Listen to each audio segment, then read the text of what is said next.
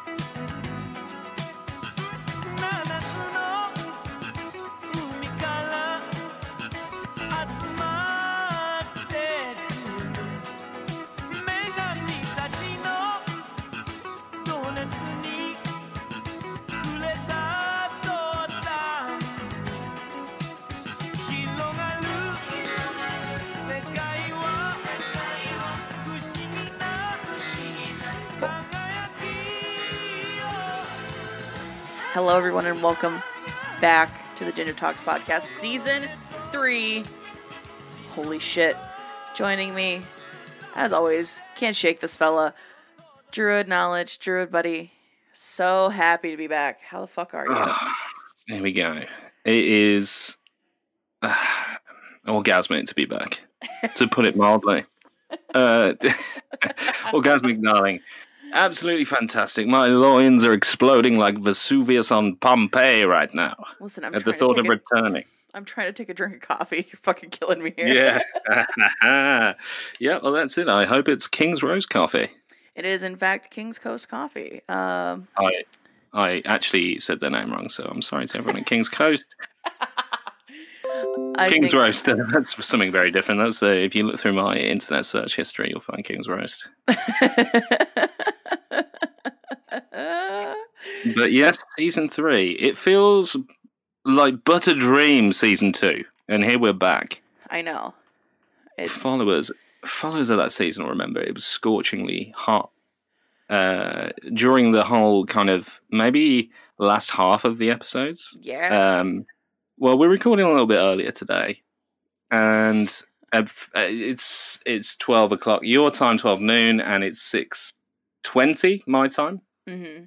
The sun is still fucking blaring, and I'll have you know, I was in my car earlier listening to the radio, and the news came on, and they said we are experiencing a drought in the UK. 3 out of 4 locations in the UK will be limiting drinking water.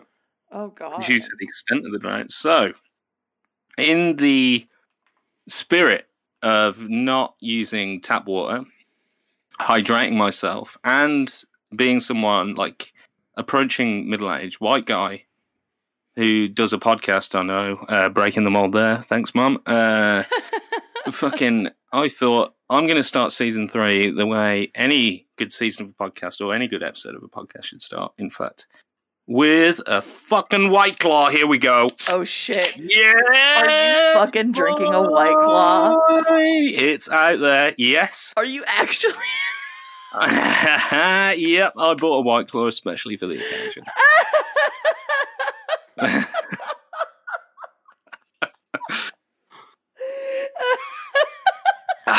Just let that drink in for a bit. Oh, hey, what flavor? Oh. Mango? It's strawberry. Strawberry? Oh, I love strawberry. Oh my god, it's like... You know, this is what I'm saying. We're going through a drought. And we're not allowed to fucking drink water. I mean, this is basically me hydrating myself right now. It is fizzy, spicy water. Spicy meaning alcoholic, very lightly alcoholic. Fizzy water. That is all White Claw is. That's why I drink so much of it on the weekends. Because the fuck on. Honestly, God, fuck, here we go. Yeah, I've taken my first sip. Oh, I love it. Oh, yep. Okay. That's it. I'm so glad that went down well, because I've been planning that all day since I went to the store this morning. Dude, I love it so much.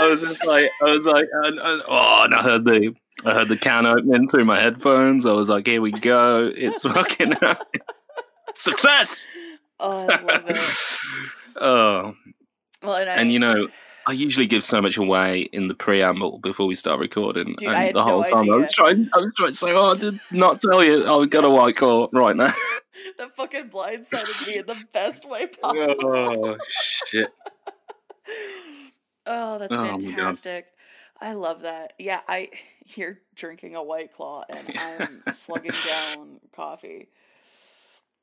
Which but it would be problematic if you had a White Claw right now.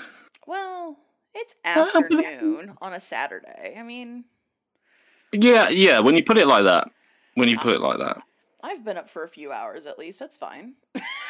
It's basically water. Yeah. Yeah. Well, so you mentioned the preamble. You were talking about your thin slice of melon, and yeah. I have actually, I think this time it's going to stick. I'm going to do my damnedest to make it stick. There's been a change to my diet. And, oh my goodness. This last week or so, I've been eating on a healthier path. I'm hungry.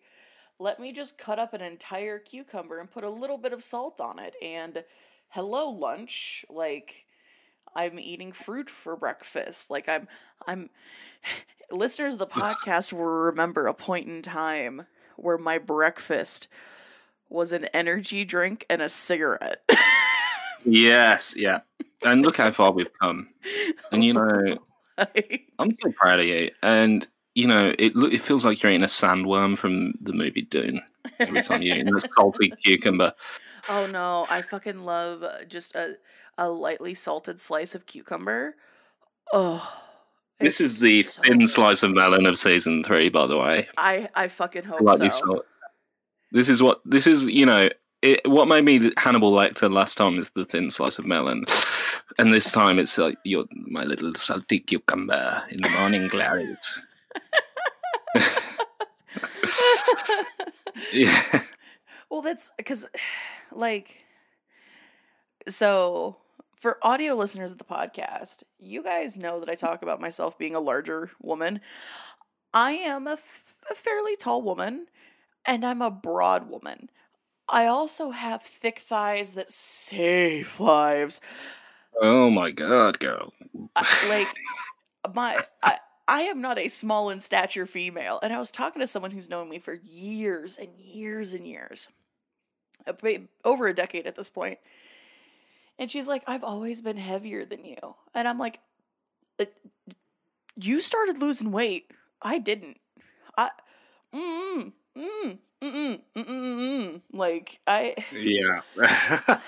And I thought back to, because I'm getting ready to go on a trip in a couple weeks. And I went on the same trip last year. And I was thinking back to, like, I'm the same size that I was. I'm admittedly healthier because I quit smoking, but so in this break in time of the podcast, I am drinking coffee, not energy drinks or pop, and yeah. I'm, which by the way, your body thanks you. My God. Yeah. Those things are just, I believe I've said this before on the podcast. I think pop and energy drinks are the spawn of fucking Satan. So and this is coming from a guy that ate a whole Papa John's pizza earlier and was ran out of toilet paper to prove it. Well, it is Papa John's. Yeah, you know when it arrives, you're like, what have I done? Right. Things will never be the same. But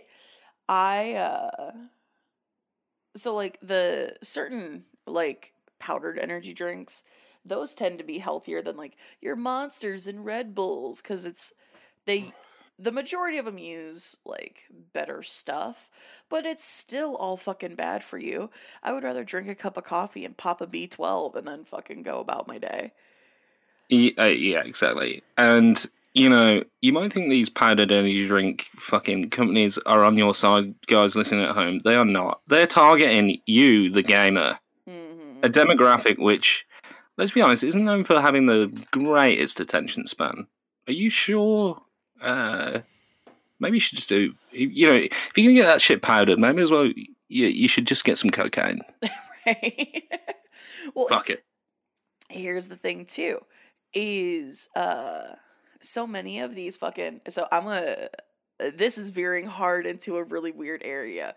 But most energy drink companies, especially gamer energy drinks, will claim it also helps protect your eyes from the blue lights of your monitors, and it makes your finger response faster. Oh my God. No. No, bro, that's a crock of shit. You're trying to blow smoke up my ass, and I'm sorry. I did not consent to that. Get the fuck out of here. Yeah, also it'd be people were wary about a vaccine. I'd be more wary that there's fucking nanomachines in my gamer fuel. Right. Coming in protected. Eyes protected.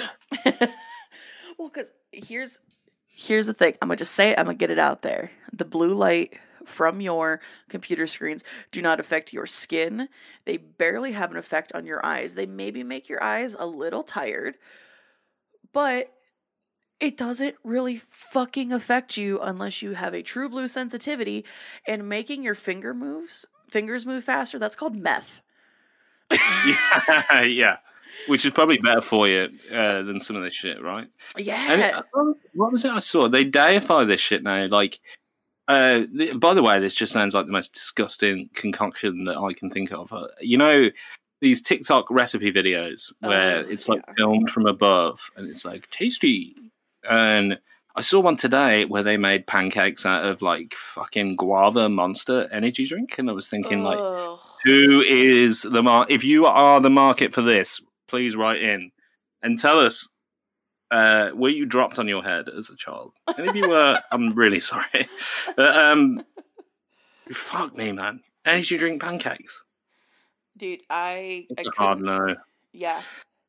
I will do, I have purchased and drank gamer energy drinks, and I've found ones that don't make me groggy.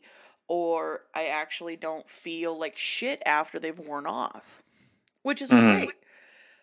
But I also know that a cup of coffee and a couple pieces of fruit in the morning and then water the rest of the day, I don't have to worry about it. I sleep for more than 5 fucking hours in a night. Yeah.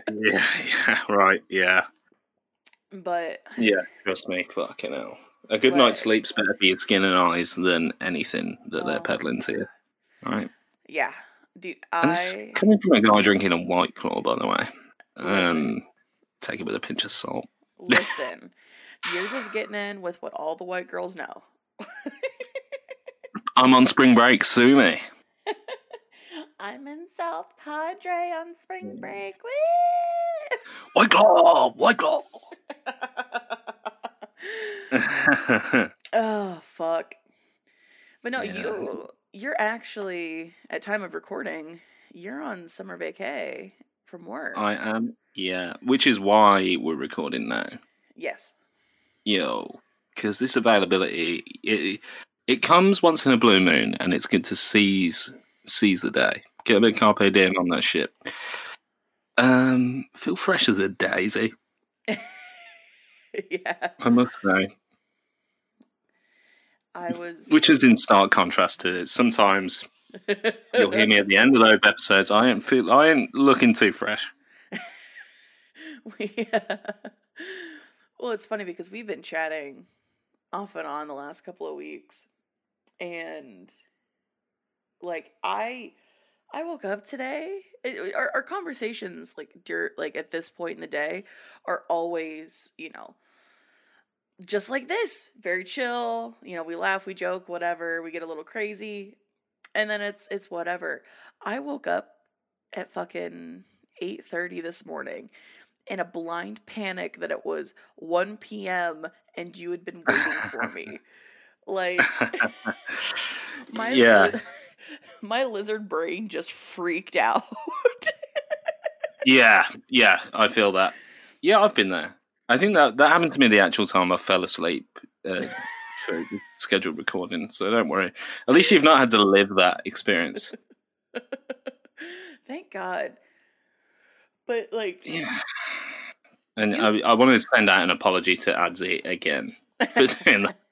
Thank you for being so patient. She was a real champ. Yeah, she definitely is. Well, but you also have the innate ability to take a nap. I don't. It's something I've had to learn. I won't lie to you. Staying up and doing podcasts late into the night really helped develop my napping skills. Now it gets to about 3 p.m. and my body goes into shock thinking that I've been podcasting until 6 in the morning. Every fucking day. You realize the little twinges of guilt that run through me for that, right? Yeah, well, look, I knew what I was going into. I'm a big boy, yeah? Dude, I'm a big boy. Get this shit. So I'm getting ready to go on these trips a little over 2 weeks off of work. And then I'm home for 3 weeks. And then I've got 4 or 5 days out of town. I'm back for 3 or 4. And then I'm out of town for another 3 or 4 days. Holy shit. And I looked at my boss yesterday and I said, I'm going to tell you this. And I'm going to phrase it this specific way because my boss feels guilty for how much I work, but she also says she doesn't pay me enough. She sees and she recognizes some of these things, which makes me feel validated. And I know the money will come eventually. Our hard work will pay off. I'm not worried about it. But I looked at her and I said, I don't want you to I want you to think about this from someone who's been trained in a 9-to-5 every day for years. I feel guilty with all of the time I'm getting ready to take. And she goes, right. Why? And I said, because it is multiple weeks spread out over 2 months. And we're in our busiest season. And I get that I'm working. So I'm working for 4 days in the middle of the 2 week stretch. So like I'm doing a few days of work there. But, like, I was like, I feel guilty taking time off. And she goes, don't. And I said, so what I need you to do is if you really want me to hands off completely, if I check in with you about something work-related, yell at me. Yeah. Don't let me fucking do it. Yeah. Fucking I. She's just like, yeah, absolutely. And I was like, because I will check the email. I will check on this random thing. I will answer this phone call. She's just like, yeah. No, don't. I was like, Yeah, and that's just a shock to, because when you're a fucking average Joe, working outside of the creative industries, you do not get that freedom. No. Because, you know, and this is the thing, you know, with everybody, is that we are conditioned to take this shit like as gospel all the time. Yeah. The little things at work amount to, you know, Herculean tasks that we must complete constantly. Right. And, you know, someone that hasn't been able to full-time in a more creative space, yo, I'm still not there. So, right. But, goddamn, there's something that every line of work can take from that ethos, right? Because, like, look, fuck, girl, you've been conditioned that way, right? We've been conditioned to think, and yo, I don't care how fun as fuck your job is. If this podcast became our job, it would still be a fucking job. I love doing it. Right. But it would still be a job. And fuck, you know, learn to love yourself outside of your work as well. Yeah. And then your work will be more fulfilling and better when you actually sit down to go and do it, because you'll be more whole as a person, right? Yeah. Like,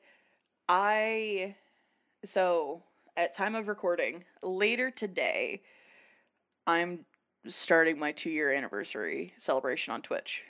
And, like, it's been a long fucking 2 years, but it also feels like no time at all.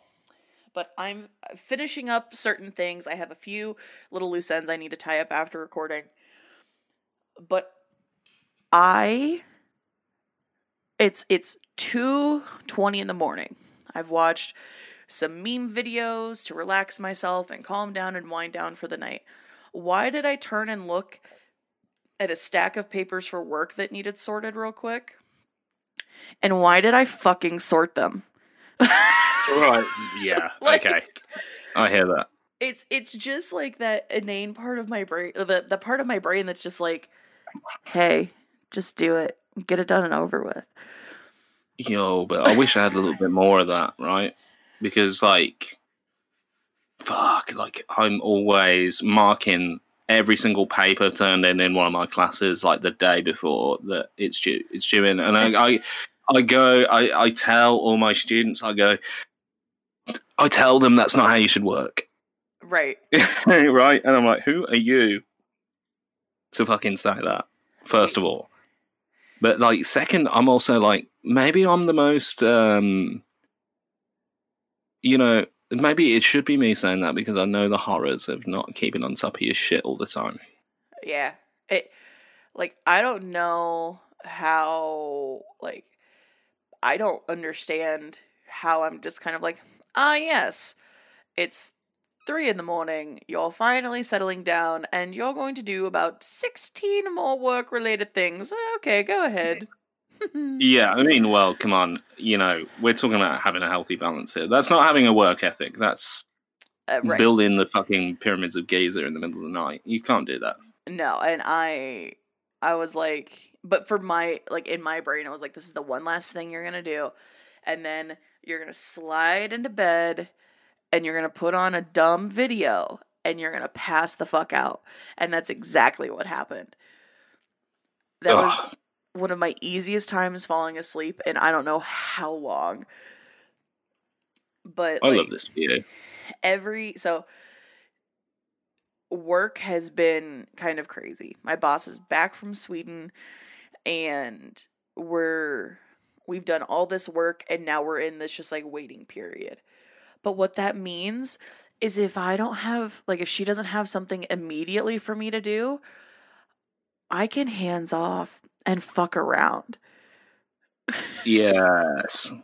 I bust my ass so hard that I can spend a day, like, chatting and hanging out and playing video games while watching Roy Malloy play Farm Sim on Twitch. Oh.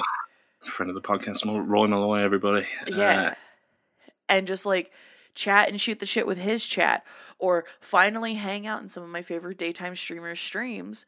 And if an email pops through, I can quick answer it and then go back to whatever the fuck I was doing. I'm so fucking ready and excited for that. And we're about to move all of my work-related things out of my apartment. We got a storage space finally. Look at this. This is the sound. By the way, people listening at home, this is the sound of personal growth. And if you are not inspired right now, because I sure as fuck am. Maybe that's the White Claw talking. I don't know. Like, yeah, still going strong. I'm so happy for you. Oh my god. Oh my god, bitch. Where you go, you gotta get working, girl. But not that kind of work. You know what I mean? But like, people who've listened to the podcast for the full calendar year that we've been doing this. Yes. Well, we've not addressed that. You know, soft scoop here. We've been doing this for a year. Yeah. Wow. We have been doing this for a year, and the number of changes that have happened in both of our lives in that year. Yeah. Like, we've got over 30 episodes out, and like, we now have a Patreon, we have merch, we're doing all sorts of crazy shit, and I've moved jobs, I've moved house, I've traveled. Mm. You have moved jobs. You are... Moved jobs twice. Yeah. You were in the process of buying a house. You've traveled. Like, we fucking messed up. And did it amount to any personal growth? I would say so. I hope so. Talking about it as much. Yeah, well, you know, I'll let people infer from my manner. Mm. It's personal growth. You're drinking a White Claw. Let's go. Oh, yeah, personal growth. Let's go. Come the fuck on. But yeah, only 95 fucking calories, man. Uh huh. And I got a big fight coming on, so I better drink about 50 of these. No, I'm a lover, not a fire. What am I talking about? I was going to say, that's more of me drunkenly saying, only 95 calories? I can drink about 15 more. Oh my god! You're so right! This is the Ginger Talks podcast sponsored by White Claw. Wow! If any brand would ever actually sponsor us, it needs to be an alcohol brand. Yeah. Come I think on. I said in the first episode, come on. Yeah. If you produce red wine, my business email is open. Mm-hmm. When I make one. Reach out through me and I'll forward it on. Yeah. druidknowledge.info. But no, man, I can't believe it's been a year. Like, the people, like, all of our different guests, all of the antics we've pulled, all the jokes. Dude, I'm still getting jokes. Different jokes from the episode that my brother was on. Fantastic. I can't look at a dishwasher without thinking of you. And Alt Kitty. Like, I can't. Like, oh, my God. Yeah. Well, that was synergy, man. Oh, my God. I mean, swear to God. So it runs, like, in the family? It does. You know, and I look at... It's so funny. I look at art and graffiti and stuff now in a slightly different way. Yeah. There's all kinds of things. I certainly look at streaming in a different way. Really? Yeah, what kind of? I was going to say, are you sure? Are you sure? Maybe a bit, yeah, because I've been, well, let's be honest, I've been forced to come to grips with it a lot more. Oh, no, you volunteered, sir. yeah, well, you know what I mean. I know. Yo, no one's like, peeling my eyelids back and my ear holes out. Maybe they are. Maybe that's what I'm doing to myself. Oh, God. That's an image I didn't need in my head. Thanks. At the end of, have you seen the Clockwork Orange? At the end, he's going. Oh, God. Yeah. No, it's not happening. That's fine. No, but I do feel. Ask me when I do my stream myself. It's. I imagine I'll look at it differently. And I came on, and I see you guys out there. You were calling for it when I came on the stream last week. Yeah, it's coming. Yep. And it's funny because I realized so. There's a handful of British Dead by Daylight players that I enjoy. I think they're funny. I realized that one of them is 20 years old. Fantastic. And I didn't realize that he had done like a face reveal and stuff. But he started streaming in his first year of college. And he was making YouTube videos and doing all this stuff. And he is now, I think he's one of the top Dead by Daylight players. And I may or may not have borrowed a bit from him. But I give all credit to him. But he's fucking hilarious. And I expected him to be older. And I did not expect that voice to come out of that face. Because I saw his face reveal. And I was like... There's a good chance, like, this could have been one of those kids that attended a school that you could have taught at. Like, the thought in my brain is, like, he's just a normal fucking kid. Yo, I could have taught him at college for all you know. Yeah. And so, like...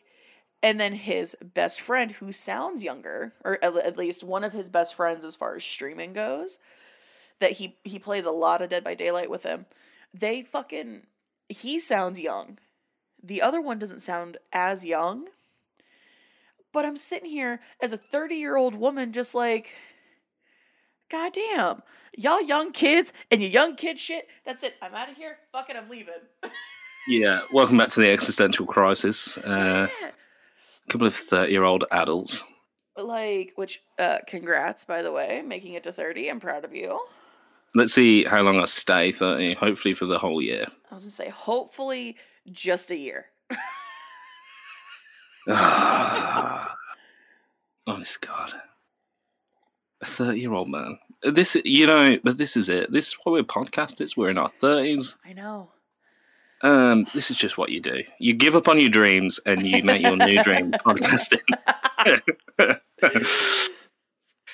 Are you a content creator? Did you reach the age of 30? Do you have a podcast yet?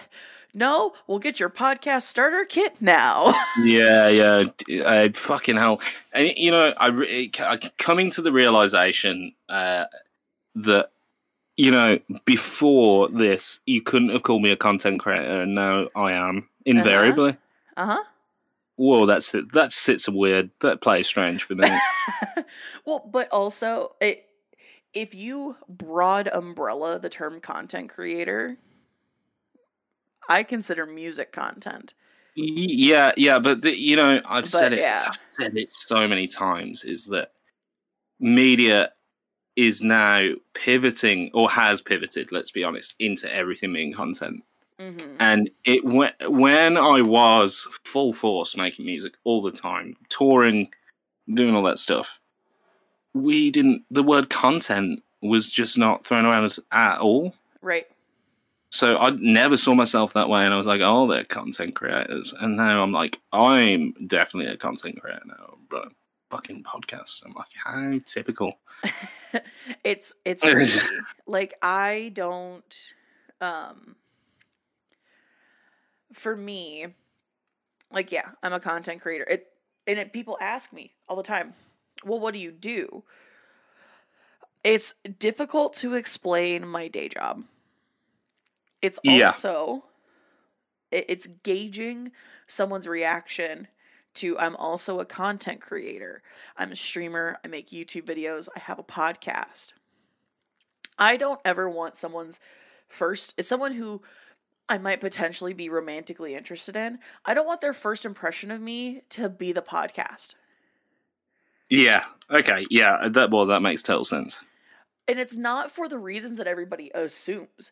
It's literally because I don't want them to assume that the only thing about me is you can encapsulate my entire, emotions, persona, energy, and all of it based off of the podcast, because I am a more complex human. Mm. Ah. Like me on the other hand, no. This is it. So sorry, everyone. Well, like Geese cracking Witherspoon. The code.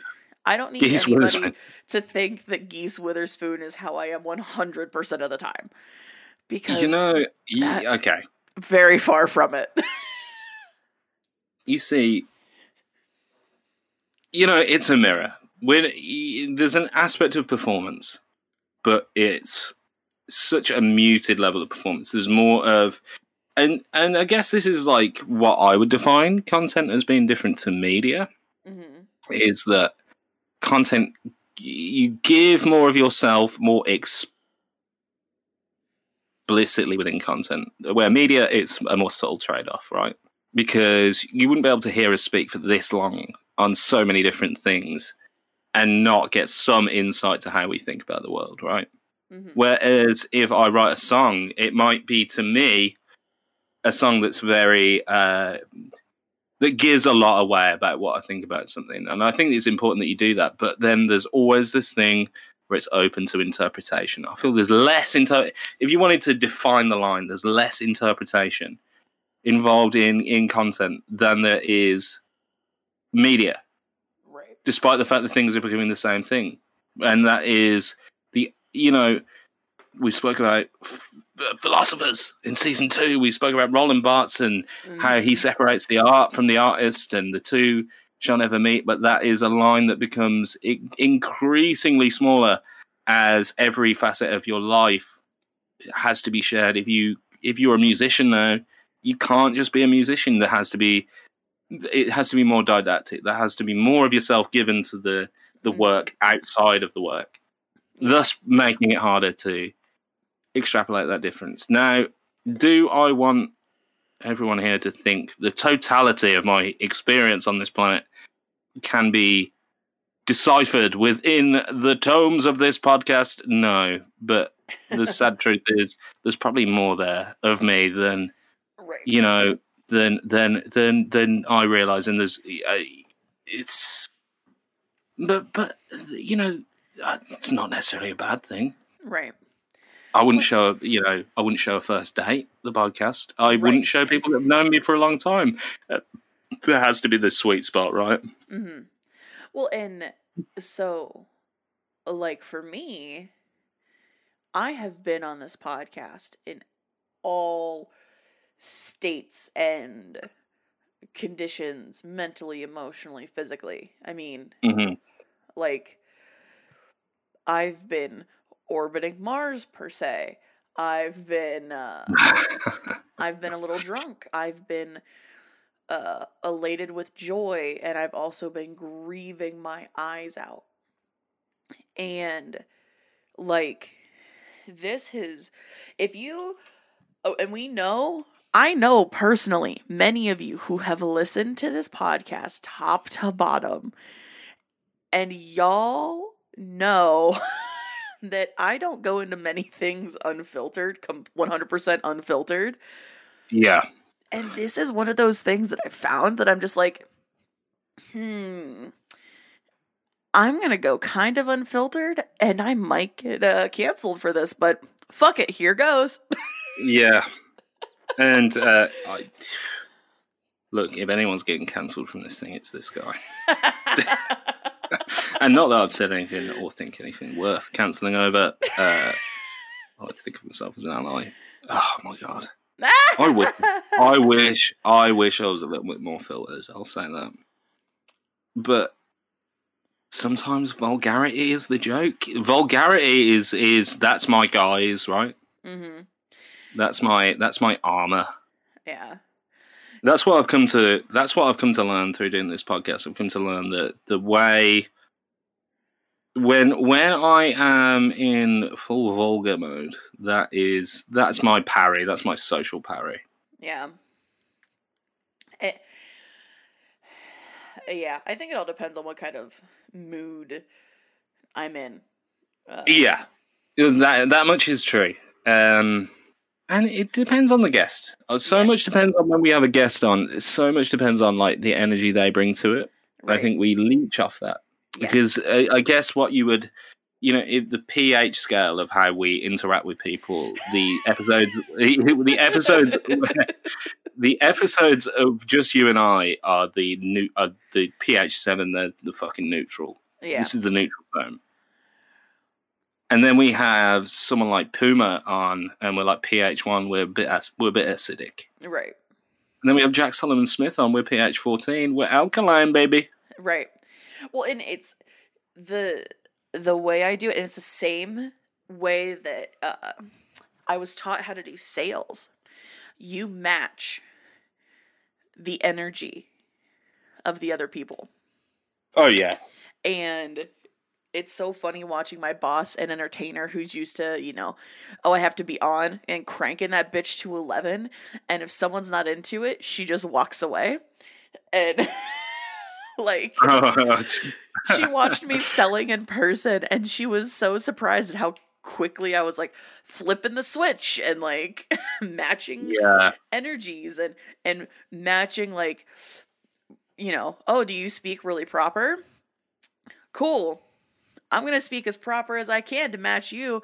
Oh, you're like chill as fuck. Yo, what up, dude? How's it going? Yeah, so let me show you what we got over here. Like I'm one step away from going full sheesh. And yeah. We've got, ladies and gentlemen, the stream chameleon. Yeah. But like it's, and I think we can match the energy of our guest. And that I think is what makes it just so fun. Yes, we can get super chaotic or we can just be chill as fuck and like just sitting around and waxing philosophical. And I love that. Yeah.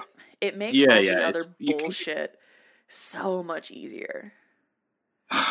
Tell me about it. Dude, so I'm gonna hard switch gears on us because this keeps popping into my brain.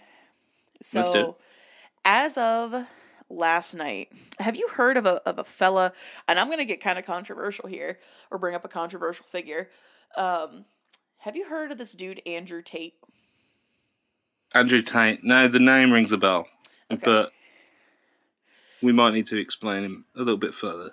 So Andrew Tate is this former kickboxer who was on Big Brother and Survivor and stuff, and he actually got evicted from the Big Brother house because either it came to light or he did it in the Big Brother house, but it came to light that he choked and like beat a girlfriend. Yes, yeah. As soon as you started that, yes, I've seen this in the news, in fact. Yeah, so he left the States to escape, like, sexual assault charges, and he fled to the UK, and then fled to Romania. He had to flee multiple countries for this bullshit, but I'm celebrating because he's officially banned off of Facebook, Twitter, Instagram, and I believe TikTok. Yes. Yeah. I believe he's actually back on Instagram. And you... He got forgive me a moment.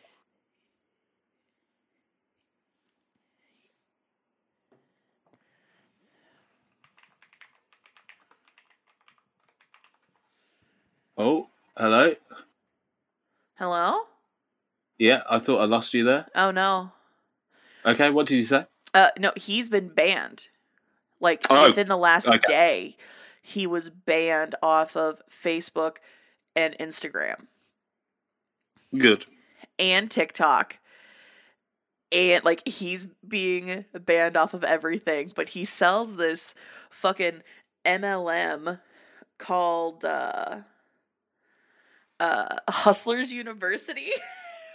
Oh my god. And yep. It's so fucking it's so bad, but I'm sitting here just fucking laughing because this dude is such a piece of shit and he's finally getting his comeuppance, and it's just so good to see it all falling apart around him. It was fantastic, yeah. Yeah, fucking... Do you know what you do with a piece of shit that's on the floor? You pick up that black doggy bag and you pick it up and then you throw it in the trash, man. Mm-hmm. We're humanity, baby. We gotta pick up after our trash, okay? Right. Apparently he wants to fight Jake Paul. Like, boxing. Can we just say let him and let's make it to the death? Dude, absolutely. Fucking hell. Let's make it to the fucking death. I don't mean that, by the way. Don't sue me, anyone. I don't know. I just, because for me... I took it to what MLM was. So, for those listeners who don't know what an MLM is, MLMs are multi-level marketing companies. So, you... sign up, you pay to get your starter kit with a company that's supposed to give you, like, you're supposed to be able to make a lot of money by selling shit products. But the real way that you're making money is by recruiting people underneath you. And so when they sell shit products, you make money on them being recruited and the products they sell. And so there's one person at the top of the pyramid who makes all the money. Yeah, okay. It's pyramid scheme. Yeah. Exactly. Okay. But could have told, I could have hazarded a fucking guess at that. Hustlers, and then I actually, if you get fucked by something called Hustlers University, you had it coming, dude. You want to know what Hustlers University gives you? Yeah. Get this shit. Hustlers University gives you access to a Discord server. Awesome. That tells you how to make money. And how to make money is recruiting other people. And then to Hustlers University. Are you fucking kidding me? Get rich quick schemes. And Jesus Christ. Like... Oh, no. And there's me thinking Hustlers University was Mike Wazowski's second choice if he didn't make it into Monsters. Right? Fuck me. Jesus. Yo, if you are getting involved in that, you had it coming? Dude, it's so bad. Like, it's it's $50 a month or 36. What? It's $36 GBP. What? A month. What? Month. Yo, you deserve it, man. If you paid that, you'd fucking deserve it. It's so bad. I can't believe I'm getting scammed by this thing. This MLM. And it's like, what's it called, dude? That's fucking shifty, anyways. Like Hustlers University. It's so. It's like bad. Fuck me. He believes. Oh no! He believes that depression isn't real and that women have no value and all this shit. And I'm just like, Oh, honey, no. Honey, no. You're... Yeah, fucking hell. I mean, women have no value because they aren't commodities to be bought and sold. Boom. Oh, there you go. Nobody has any value. It just... It fucking no. I'm striking that from the record because it's so easy to cut out me just saying women have no value. All right.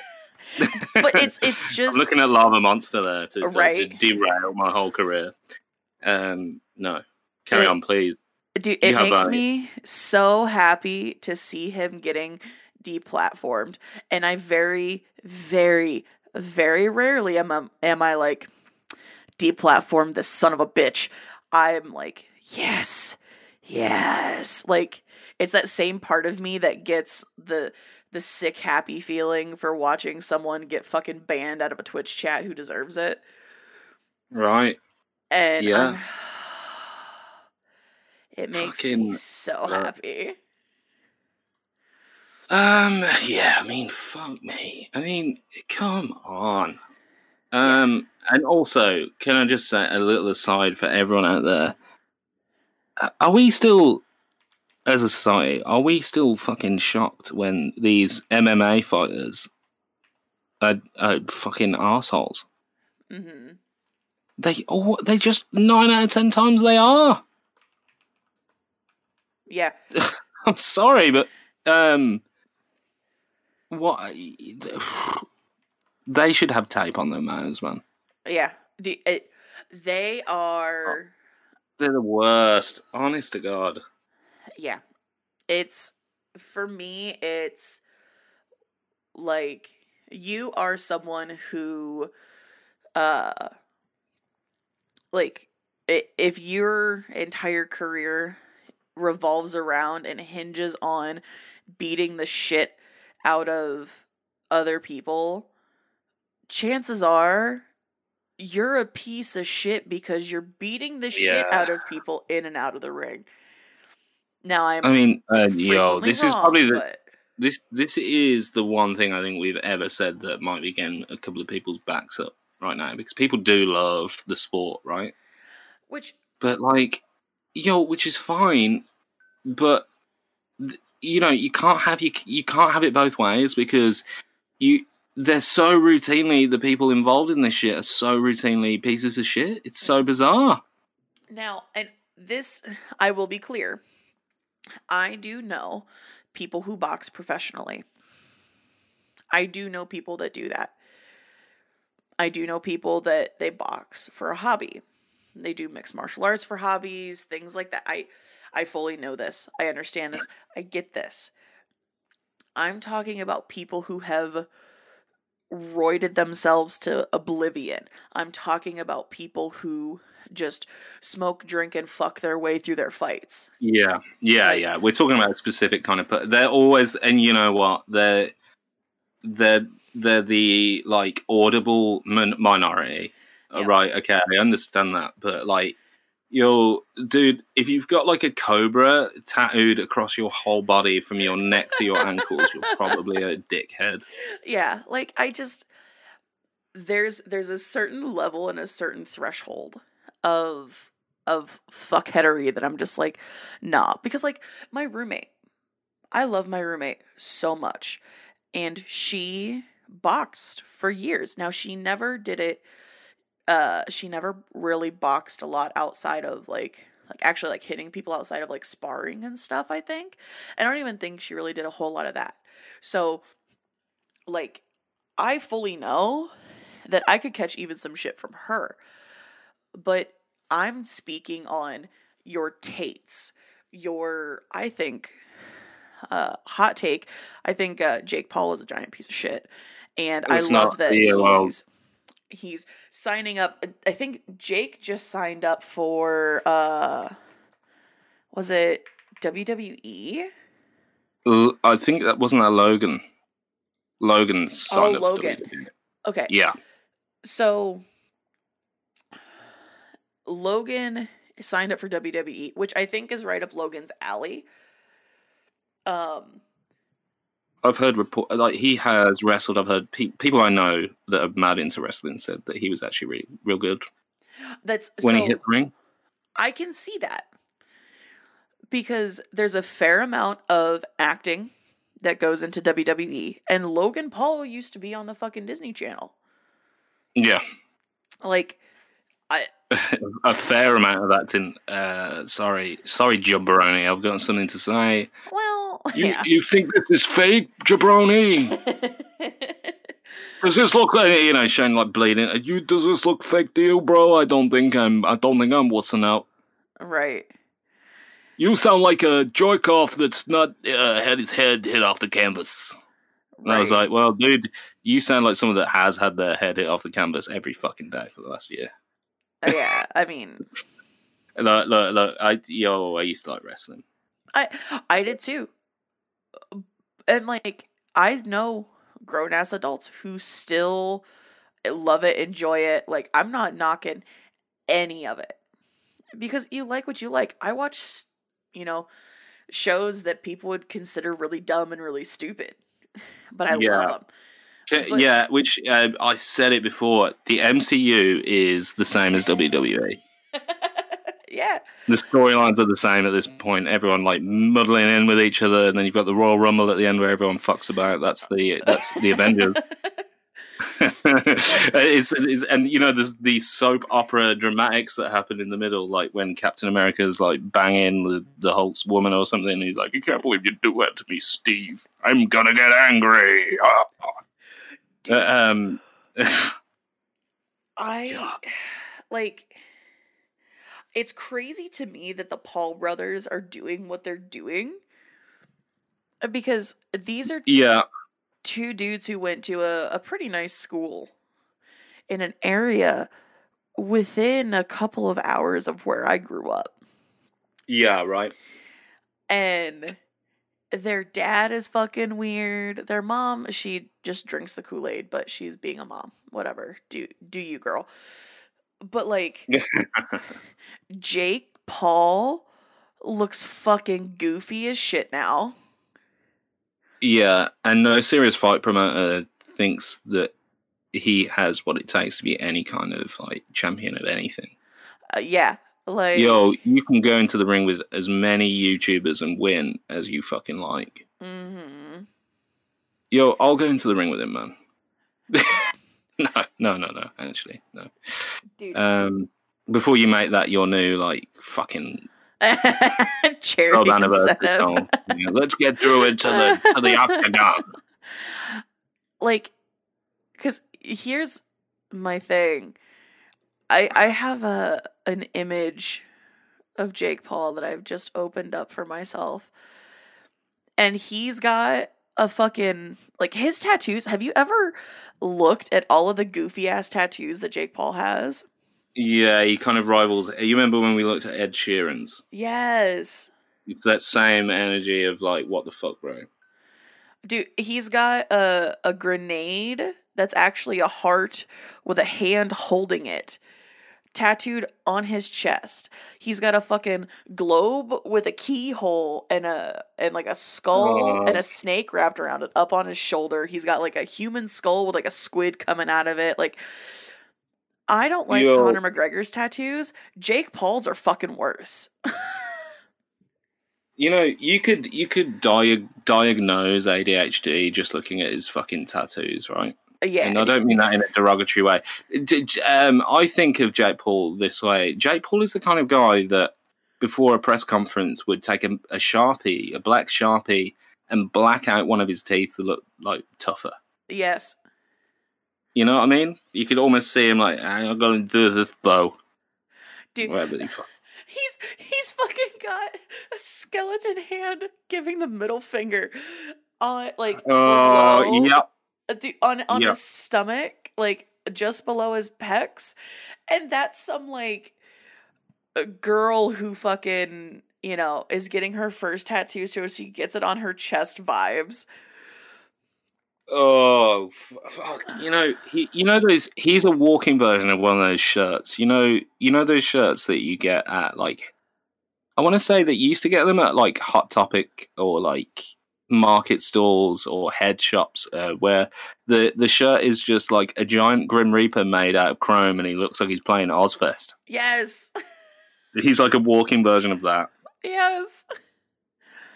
Dude, I can't. Yo, and can I just say that Woodstock 99 documentary came out on Netflix, mm-hmm. which, by the way, is fantastic. These guys are the fucking walking arbiters of that for today, right? Yeah. Oh, I forgot he got fucking head tattoos. No. What's he rocking on his head? He's got a fucking, like, tiger going around his left ear with what looks like maybe some kanji underneath it. He's got a tattoo on the back of his neck. Like, bro, why? It's so bad. Oh, dude, I'm just looking at this shit now. I urge anyone listening to look at this. My God. I am, like, I love tattoos, and I'm all for expressing yourself. I'm all for, like, I'm all for doing what you want to do with your body. But, yeah, like, he looks like he stepped out of the fucking 90s. No, can I just say, I've just got a picture of him up now. And he's wearing, like, a goofy snapback hat backwards, which is, like, hardly on his head, and about, like, 6 chains. Oh, yep. A ridiculous orange watch, and the worst tattoos I've ever seen. You know when the Xbox 360 came out and they brought out, like, Tekken 5? Uh-huh.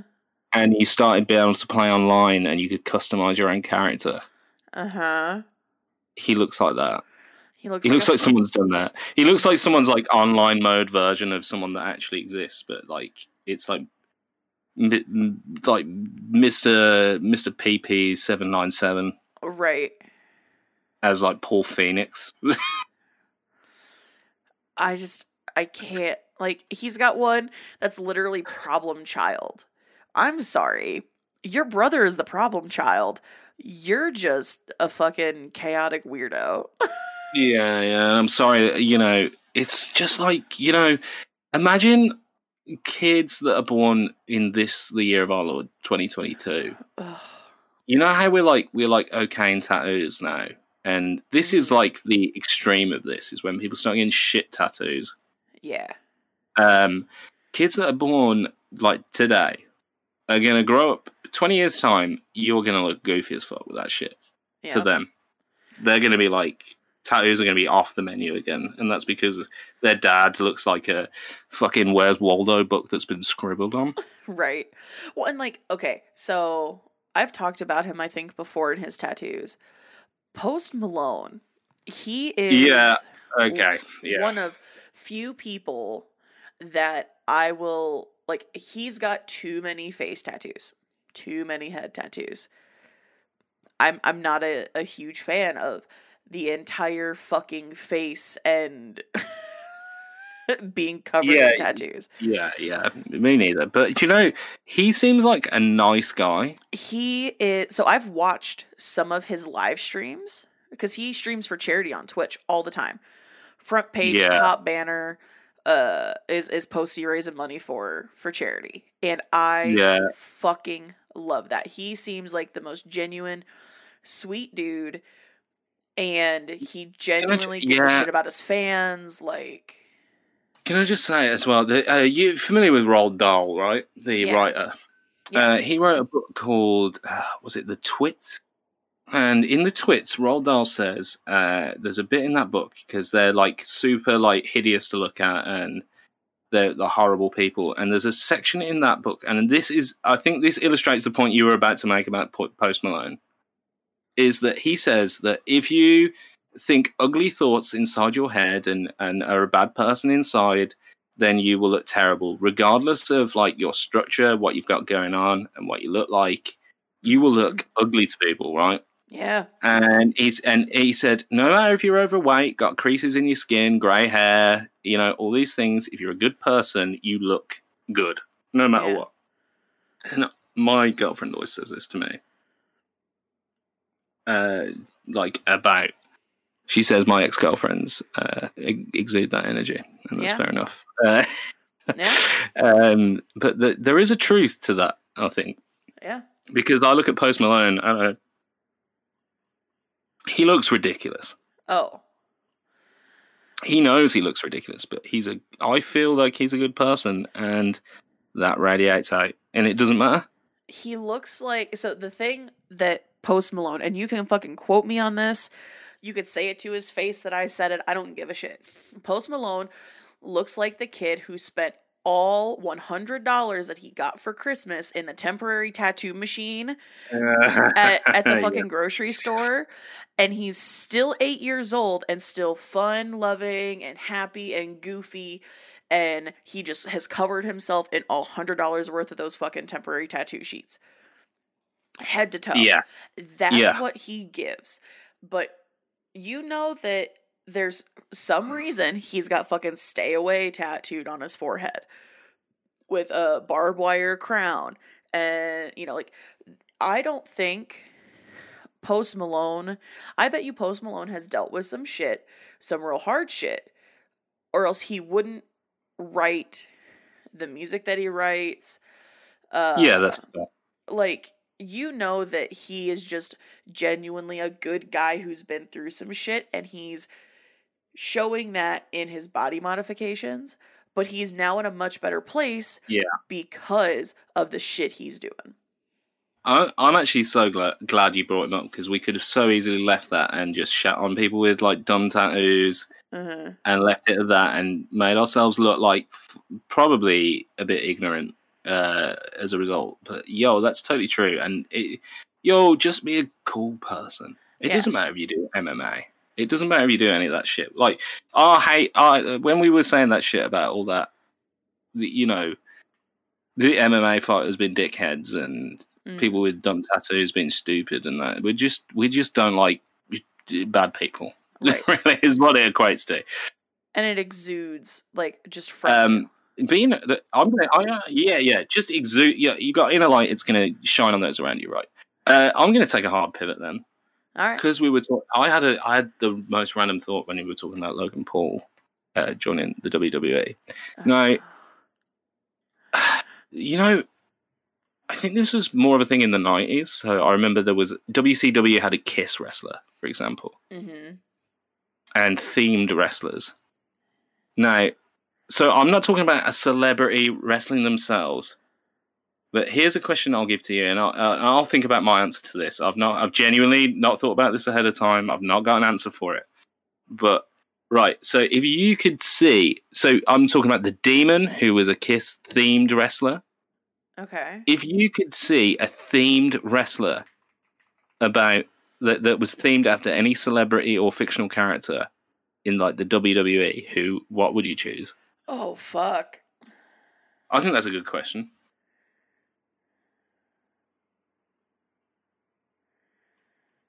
So, like, any, like, you know what I mean? And not the person themselves. It's, like, someone based off that person. Dude, I don't know. I think I would like... Well, no. I was going to say Fred Durst would be a good one, but then... But, like, I feel like that's, like, half the roster. Right. It's like, keep rolling. Morrissey would be a good one. Mm.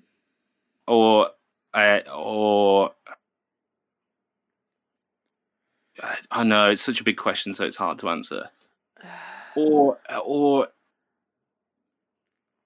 do you know, here's a good meta one, like, not The Rock, but a themed wrestler after, like, the actor Dwayne The Rock Johnson. Instead of The Rock, because I think that would look... And so it's just, like, he comes out to, like, the Moana theme and, like... Rockception? Yeah. He comes out to the Moana theme instead, and he's just, like, smiling. It's The Rock when he's, like, hanging out and playing with his kids. Yeah, and it's like, can you smell what The Rock is cleaning? Right. Instead. It's him just, like, in the garden, like, It's a video of him in the garden just, like, shoveling out with a little trowel and, like, planting a plant and then getting up and just, like, snapping a board over his thigh. He, like, goes into the ring and takes a selfie with the ref and his, like, kid who's been waiting for it for a year. Right.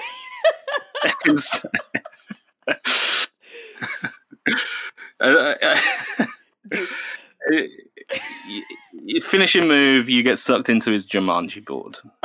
And that's it. I would like to see like a comedian, like a Will Ferrell or an Adam Sandler. Yeah. Because they're funny guys. That's their whole bit. That's their whole feeling. But then out of nowhere, they pull off some fucking crazy ass move, and it ends with like a dick joke or a fart joke. Like that, their finisher involves something like that.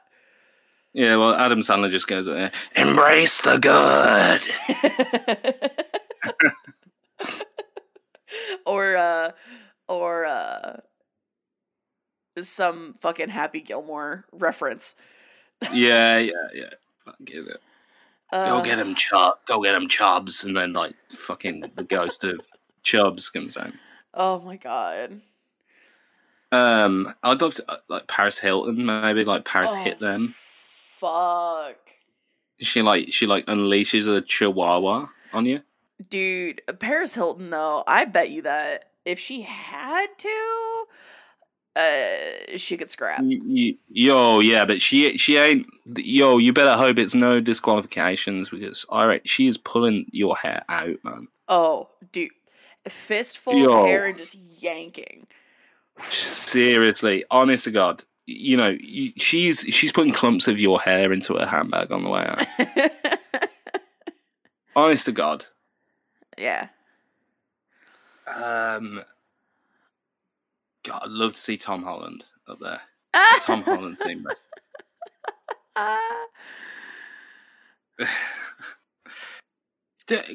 Get a press conference together, Zendaya.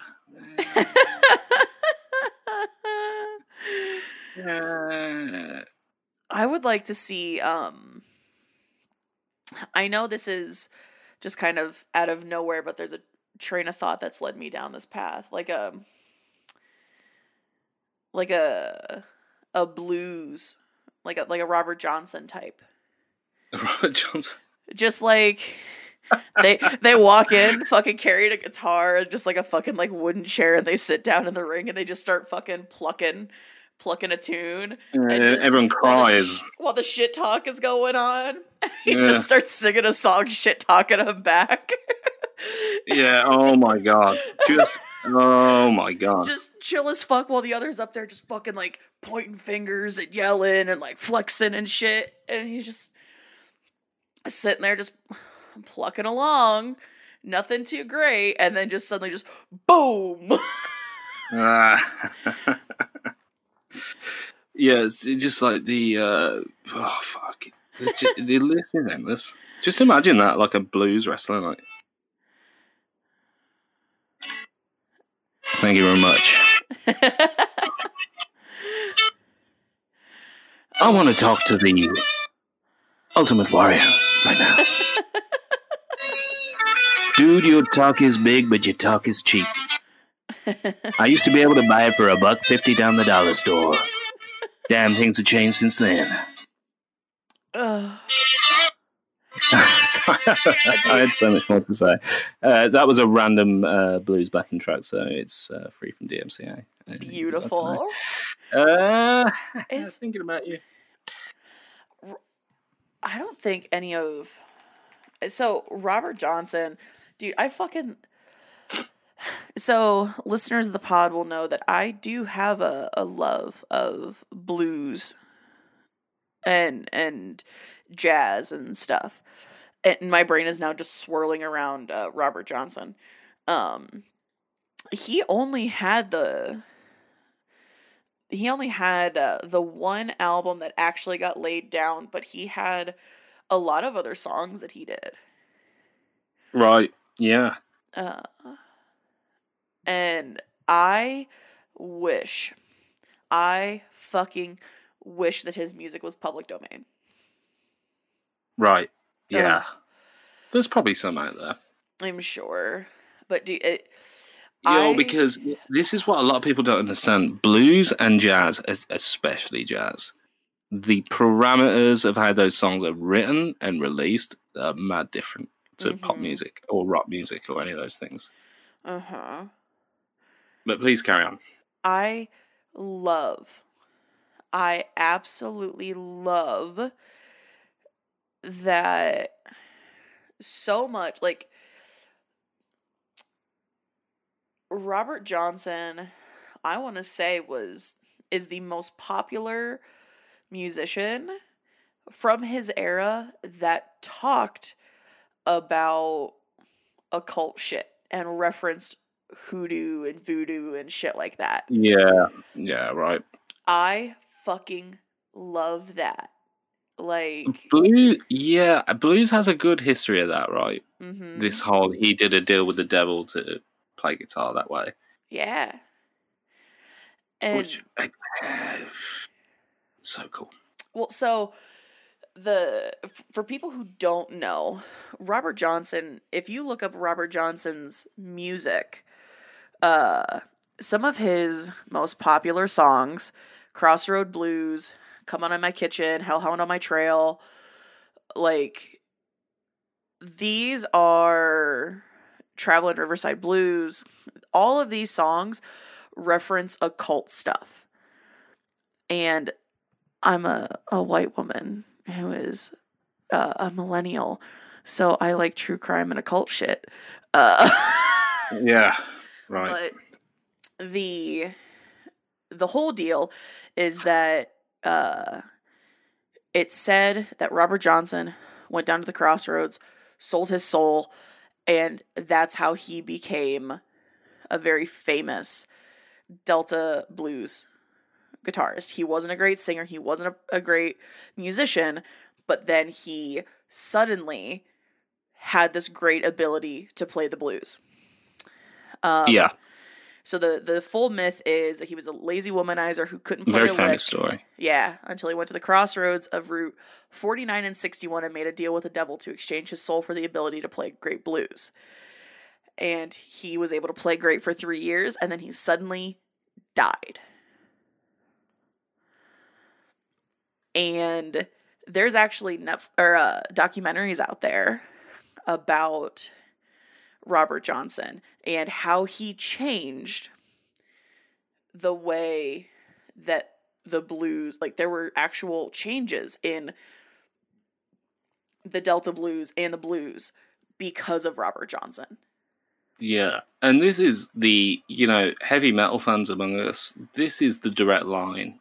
Mm-hmm. Because then from this you get things like, Screaming Jay Hawkins. Yeah. Who did that? I put a spell on you. Yeah. Right? And then also white people just proving that none of your ideas are your own. Right. Well, and Muddy Waters came out of the same era of music. Right. He started his music career 3 years after Robert Johnson died. And if you don't know who Muddy Waters is, please go look up Muddy Waters. Like, there's a lot to admire. Like, you can follow a direct path and progression from Robert Johnson literally to the Rolling Stones, which then leads your progression even farther into current music. Yeah, and, so you've got Screaming Jay Hawkins does that video for I Put a Spell on You where he's wearing white face paint to look like a corpse. Uh-huh. And then that goes to Arthur Brown, who does that song Fire. Mm-hmm. Which leads to, like, black metal, man. Yeah. Because they're all wearing that shit, right? Yep. It's amazing. Oh my God, I forgot about Jack Owens. Like, and some of these Delta blues musicians are still around. They are very old. I mean, just blues musicians in general, right? They just seem to they're like rocks in the ocean, right? Mm-hmm. They're fucking indestructible. Even the Stones, right? Yeah. The Stones are still out there doing it. Well, and do you know the history of blues music? Yeah.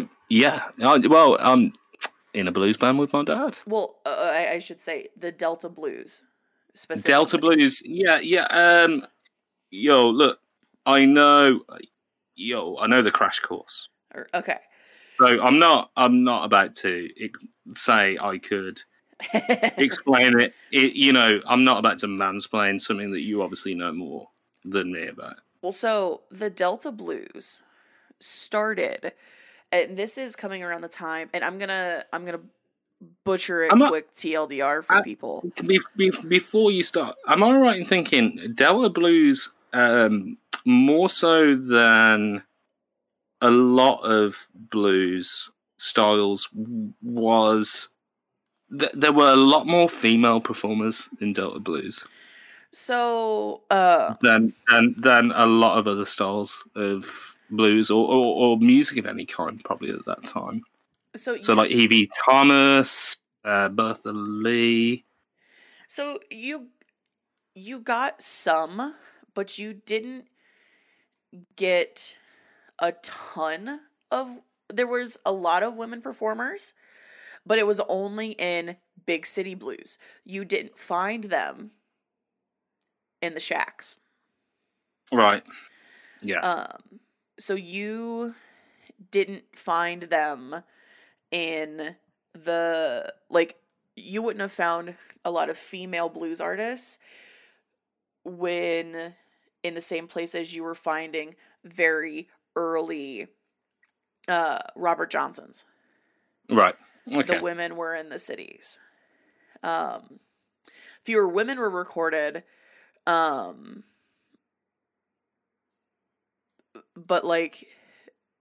it was mostly men, so you don't find as many women. But the Delta Blues, which is all comes out of the Mississippi Delta, which is just this area in the South where it was mainly guitars and harmonicas. And a lot of these Delta Blues performers, it was all shacks.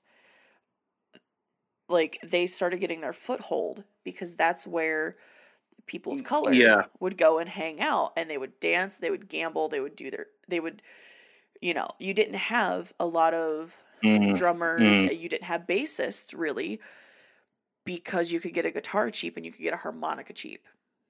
Yeah, right. So this is like, right, and forgive me if I'm wrong, this is like Lead Belly, right? Yeah. You know, and do you know the story of Lead Belly? I don't know if I know the full story of Lead Belly. So Lead Belly, a lot of people know Lead Belly because he was covered by Nirvana, right?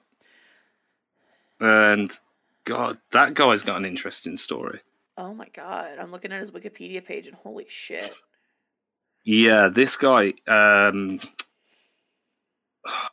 trying to remember all my Lead Belly facts. Lead Belly is just like one of the. He killed someone, right? So I see there's a tab on his thing called legal issues. He was convicted of carrying a pistol and sentenced to time on the Harris County chain gang. He later escaped and found work in nearby Bowie County under the name Walter Boyd. He was imprisoned on a farm for being convicted of killing a relative in a fight over a woman. He was stabbed in the neck by another inmate during his second prison term. And he was pardoned and released after writing a song to the Texas governor seeking his freedom. having service minimum. His name was like Lead Belly because he took like fucking like a shotgun shell to the stomach and survived. Yeah. And he was stabbed in the neck and he stabbed a man in a fight in Manhattan and in Louisiana. Like, but this was a time when you were fucking rough and tumble. Yo, like, and to be a person of color at that time yeah. in America. I mean, look at the jazz greats. I mean, you've got I'm a great lover of bebop, right? So, like, Charlie Parker. I remember reading an interview with the guy, God, his name escapes me, the guy who wrote the book, Requiem for a Dream. Oh, yeah. Yeah, his name escapes me, so please forgive me, internet. God, it's gonna. I got you. Bother me now. Anyway, Hubert Selby Jr. Yeah, Hubert Selby Jr. Which, by the way, as an aside, check out that guy's writing. He uses fucking forward slashes instead of full stops sometimes. Really interesting writer. Anyway, he has a story about he was hooked on heroin, like. When bebop was coming up, and Charlie Parker, one of the biggest names in bebop, who, let's be honest, like college professors and middle class people listen to now, where it was obviously the music of the underbelly of black working class when it came out. And Hubert Selby Jr. met Charlie Parker when Hubert Selby Jr. was hooked on heroin. He slept under the stage in this abandoned theatre. Oh, wow. And there was Charlie Parker, one of the greatest jazz musicians in the world, just under the floorboards of the stage doing heroin. Unbelievable. That's crazy. Well, and looking at Lead Belly, so he was covered... most famously by... Yep. Nirvana Unplugged. They did. I think they did two songs of his. They did "Where Will You Sleep Last Night." Yeah, definitely. And can't remember if they did another one. But he also one of the other songs, "House of the Rising Sun." Wow! Right. Like, imagine having that one under your belt, and he never lived to see. That and maybe almost for the best, because you know there's an ongoing debate about this stuff, and you know we're talking about the music of black people getting co-opted by white people. You know, a point we made earlier. You know, heavy metal's coming from Delta Blues. There's no doubt about it. Yeah.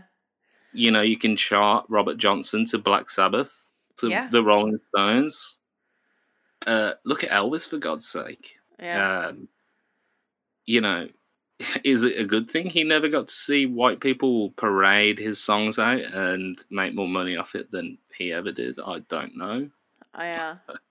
But this isn't our argument right now, right? No. But one thing I will say is, as you know, someone who will always love and hold all of this music sacred, I have had Robert Johnson playing rent free in my head for the past like 3 weeks. So you've done a deal with the devil, apparently. But like, I just like sitting back and thinking about that. The slide guitar, because I keep thinking about like, oh yeah, picking up and replaying my bass again, and really kind of what I want to start, what genre I want to fuck around with the most to get back into. And I ended up just kind of like, my brain just slid into fucking Robert Johnson, which has no bass, but Like, it takes me back to my blues, my love for blues and jazz and stuff like that. And, oh, funny. The New Generation Award winner for the Robert Johnson Blues Foundation is a white kid. Of course it is. Because middle-class white people are the only people that like blues anymore. Listen, all right, come on now. But that's all right. It's not a criticism of you. Yeah, I love listening to so many different types of music, and I know we talk about this a lot. I was sent some tracks by someone to take a listen to and give my honest opinions and feedback. And as I'm listening to it, I can only compare it to other artists that I know, which that's fair enough. Hate that it's like, oh yeah, no, it sounds like this band mixed with this band. And I'm like, I can't, what? Am I just that bad at describing things that I just have to do some comparisons? Because fuck. No, well, it depends. If the comparison's good, then you like it, right? Yeah. But if it's someone you don't like, you just kind of nod at that person and go, yeah, that's fine. Fair. That's speaking out of experience. Like someone telling me that a song I did sounded like Blink-182 and it just didn't. And I don't like Blink-182. And I just remember being like, oh, thank you. Right. Thank you, move on. Just, ugh. Wait, what's that? Oh. Is that you? On the bass. Look in here. Wait, what's that?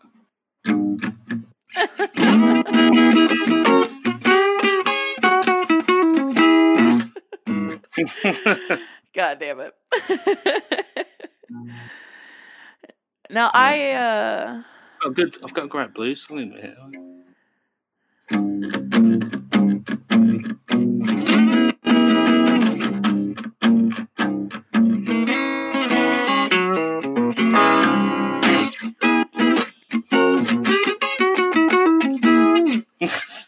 Nothing makes me want to sit on my balcony. Nothing makes me want to sit on my balcony more with a cigarette and a glass bottle of beer just to sit on my balcony in a fucking rocking chair than listening to some fucking Delta Blues. And I know exactly where I would want to do it. That. There's a specific house that my dad has lived in had lived in off and on for years in my high school years and then after high school. And it had a couple real loose boards and one of them was broken and there was a fire pit off in the yard and a barn that burned down. My brother will know exactly what house I'm talking about too. And I just, it gives me the feeling of needing to sit there and just look out at the field with just a cigarette and a bottle of beer and just fucking. No, I love that.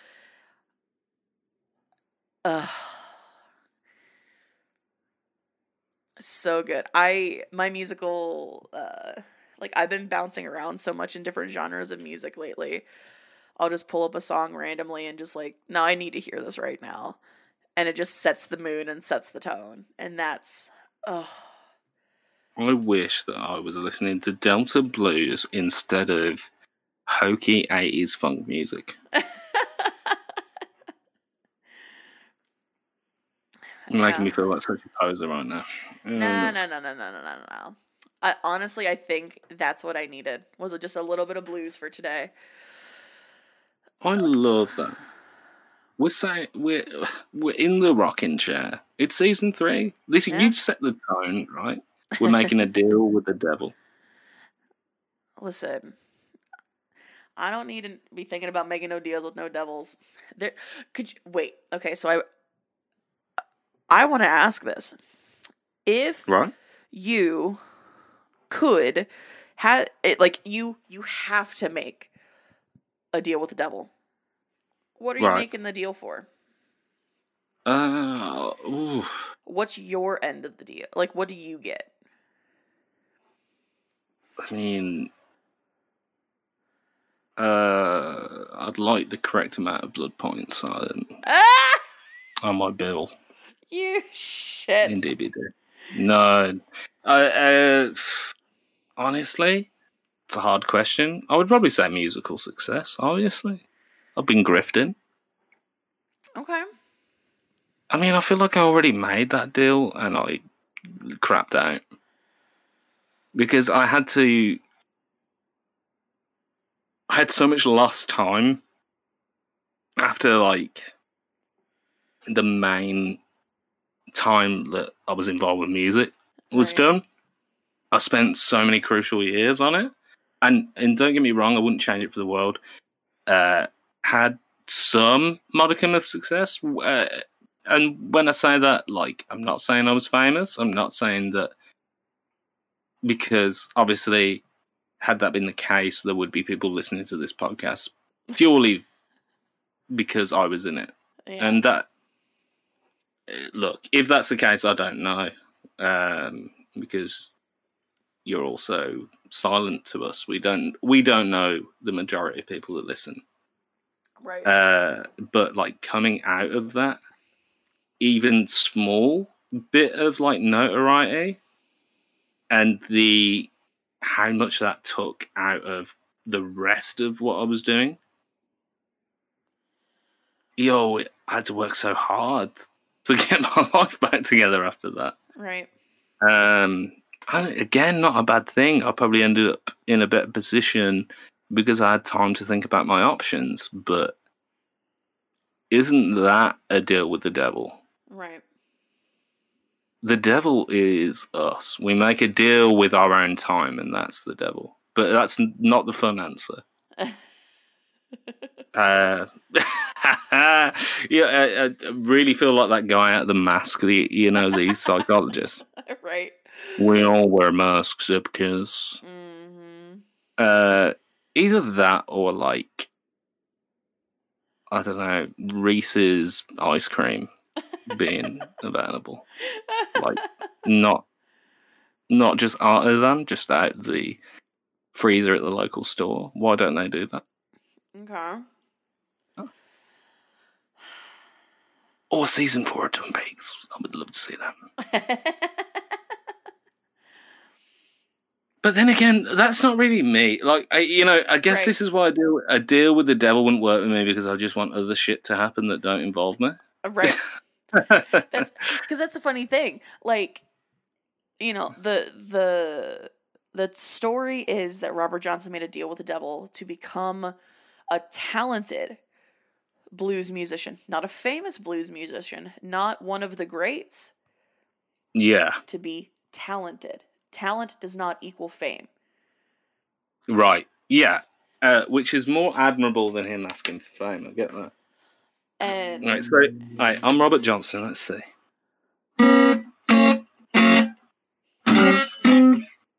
Hey, devil.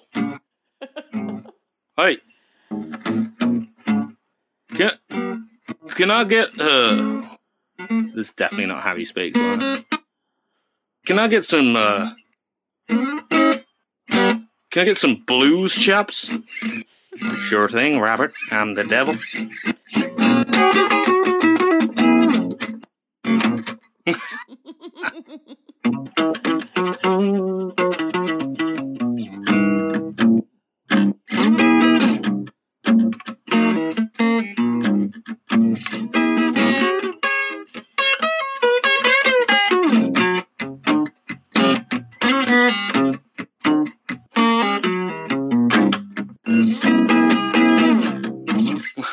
What am I doing? This is a podcast.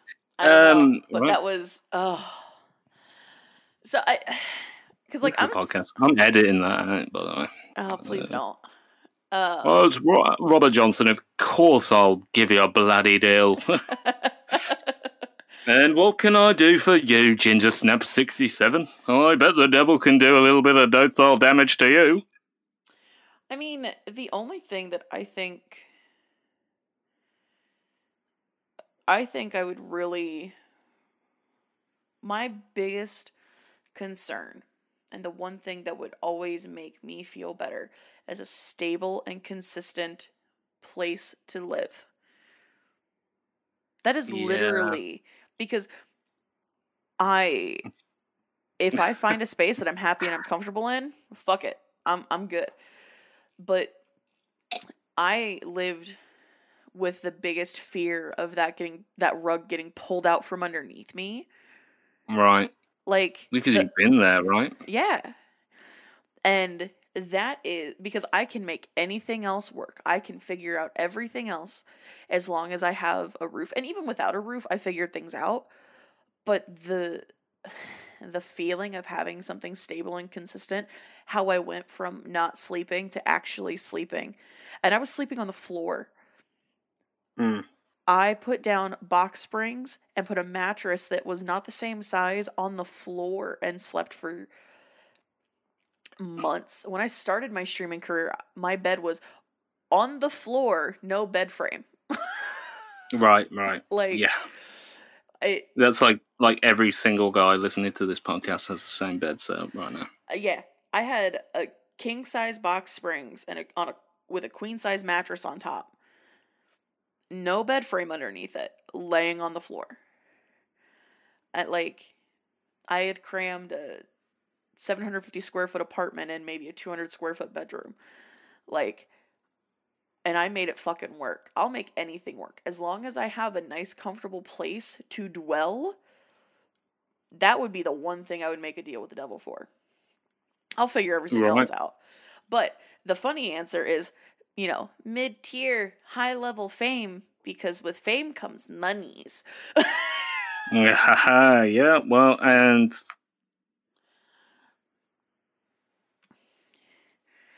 we all want it. Give us your fucking money. I know you're listening, Bezos. Give me your money, Stepdaddy Bezos. Yeah, I don't it's just, it's one of those things where it's like, man, I want for a lot of things. I need for very little. And I would I can't imagine actually. It came down to it, selling my soul to the devil and going, I want this.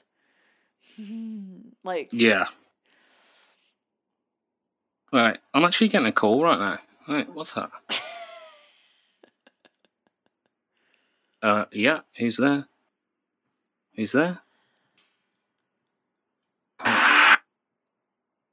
It's me, the ruddy devil. Ginger Slap 67. Well, you've been on my list for some bloody time. Bring it, bitch. Want a stable place to live, do you? Well, hell's not going anywhere. I'm already on the way. Fuck off. Oh, it's I jumped in the fucking basket on the bicycle ride to hell. It was just like, let's go, bitch. Wow. Ching, ching. Yeah, wow. Just singing Disturbed on the way down. Ooh, wow. Oh, wow. Oh. We don't like that kind of thing down here in hell. We just played the Dora Explorer theme tune on loop. I mean... I've heard worse. It's fine. Yeah, that's not so bad. How dare you say that? That's not so bad. You could cope with that. Was it it's probably a minute and a half, just on a constant loop for eternity. I mean, I have a kid sister, so I'm very used to that. Okay. It turns out hell's just having people not pay attention to you when you're doing a real cool trick in the garden. Right. With a tennis ball. Look how high I can throw it, Mom. The devil's like, they're too busy looking at your little sister, aren't they? Come here, come play with the bloody devil, why don't you? I love it. Right. This is the voice you've given to the devil. It's all right, come on.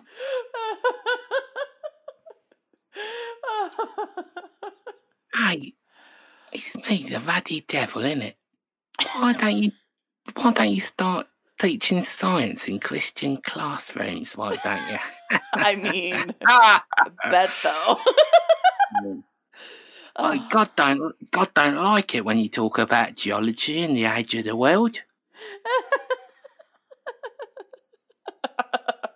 It's me, the ruddy devil. I know, I'm a naughty bugger, aren't I?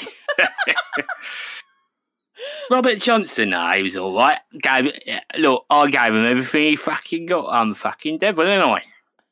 I love this version of the devil. I imagine that he's about 5'1", and just kind of dressed in like a polo and a pair of Dockers. Oi, my face is down here, bruv. It's not a fucking comb over, all right? Oh, shit. Like, I know it's hell, mate. I know it's hell. I know it ain't great. But just look at this.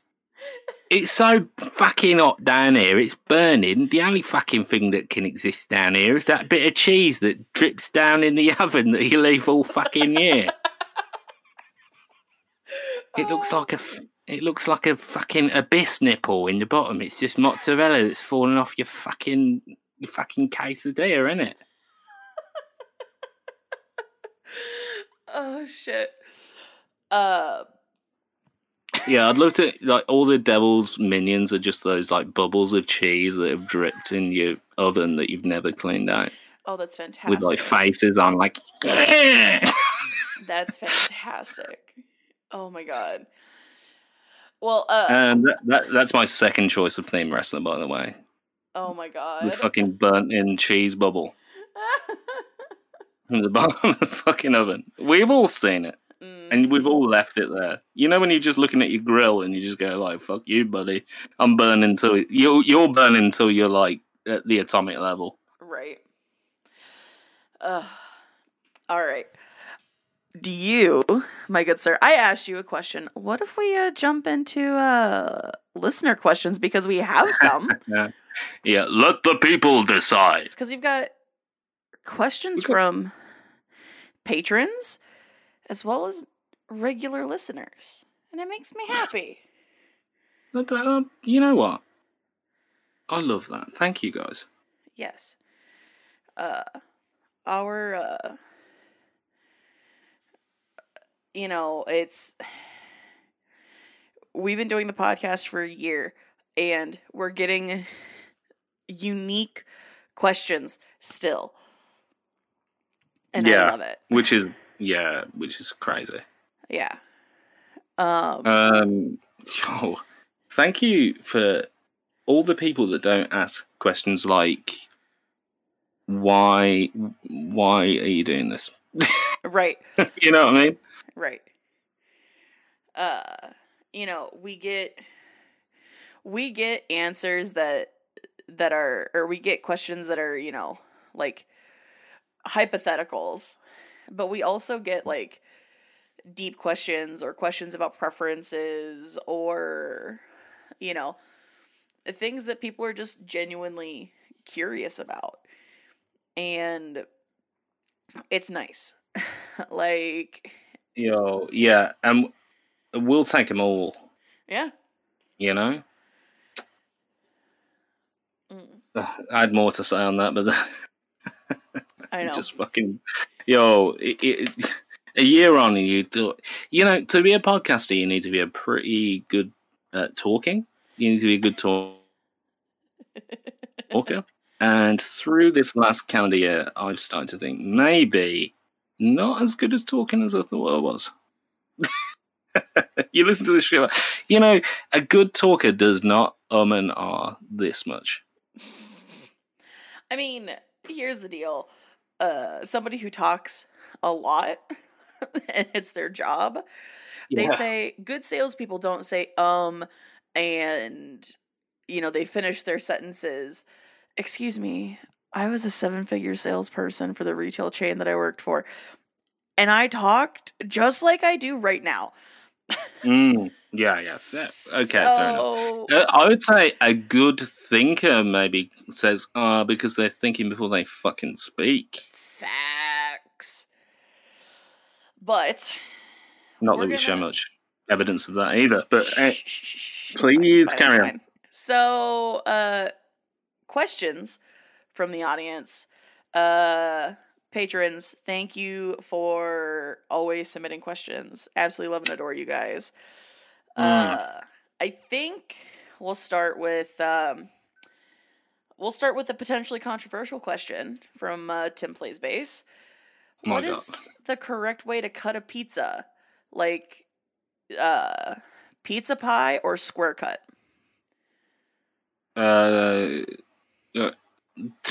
Pretty obvious answer for me here. Look, if it's a circular pizza,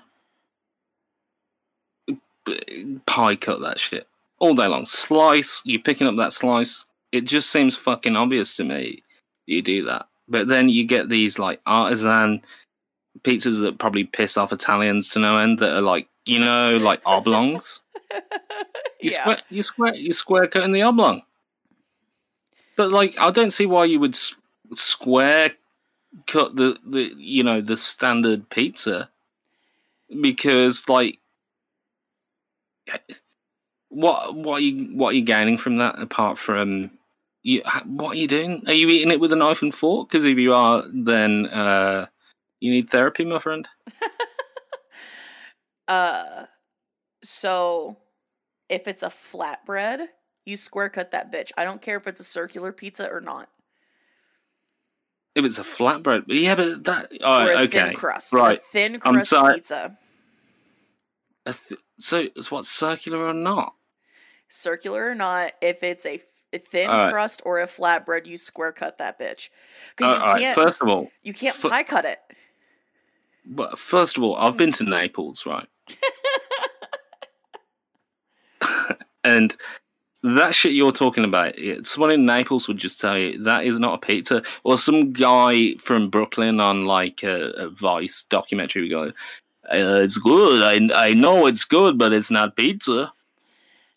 See, what you got there is focaccia. See, there's a specific pizza place, and Tim knows exactly the pizza that I'm talking about that I grew up eating, and I want to say that all of their pizzas were flatbreads. Right. Or not flatbreads. They were thin crust pizzas, so they were, you know, nice thin crust, and it was the smaller circular pepperonis, and that bitch was fucking covered. There was no pepperoni overlap, no nothing, and they square cut their pizza. And so it looks like it's got a load of little eyes on it. That's the Junji Ito pie, everybody. Dude, you can barely see cheese. There's so much fucking pepperoni on this pizza. Jesus Christ. And I can distinctly remember standing in my dad's kitchen eating the square cut. Right. Well, you look, a square pizza, if the pizza is square, I'd have, what is it? The grandma slice, they call it. Mm-hmm. You've come across that, right? You've got Sabaros over there, I know. Yes. The grandma slice or the Detroit slice is square, I believe. Detroit pizza is square. I don't know if Detroit... Am I right there? Is Detroit style square? Detroit style is like Chicago, isn't it? So it's sauce on top. But I think the major difference between Detroit and Chicago is that the Detroit is square. Yeah. I should not be telling you this, by the way, as someone from the fucking UK. So Detroit style isn't always sauce on top. New York style is sauce on top, but Detroit style is not always. So I've had a couple of... So I've never been to Detroit. So that first and foremost, New York is not sauce on top. They would kill you. No. Absolutely. So, but they've got the grandma. So in New York, the square pizza is the grandma pizza. That's my belief. Mm-hmm. So wait, I'm Googling Detroit. So yeah, not always sauce on top. The Detroit style slice I had was, it was fucking delicious, by the way. I will say Detroit is square. Yes. Yeah. Very bready.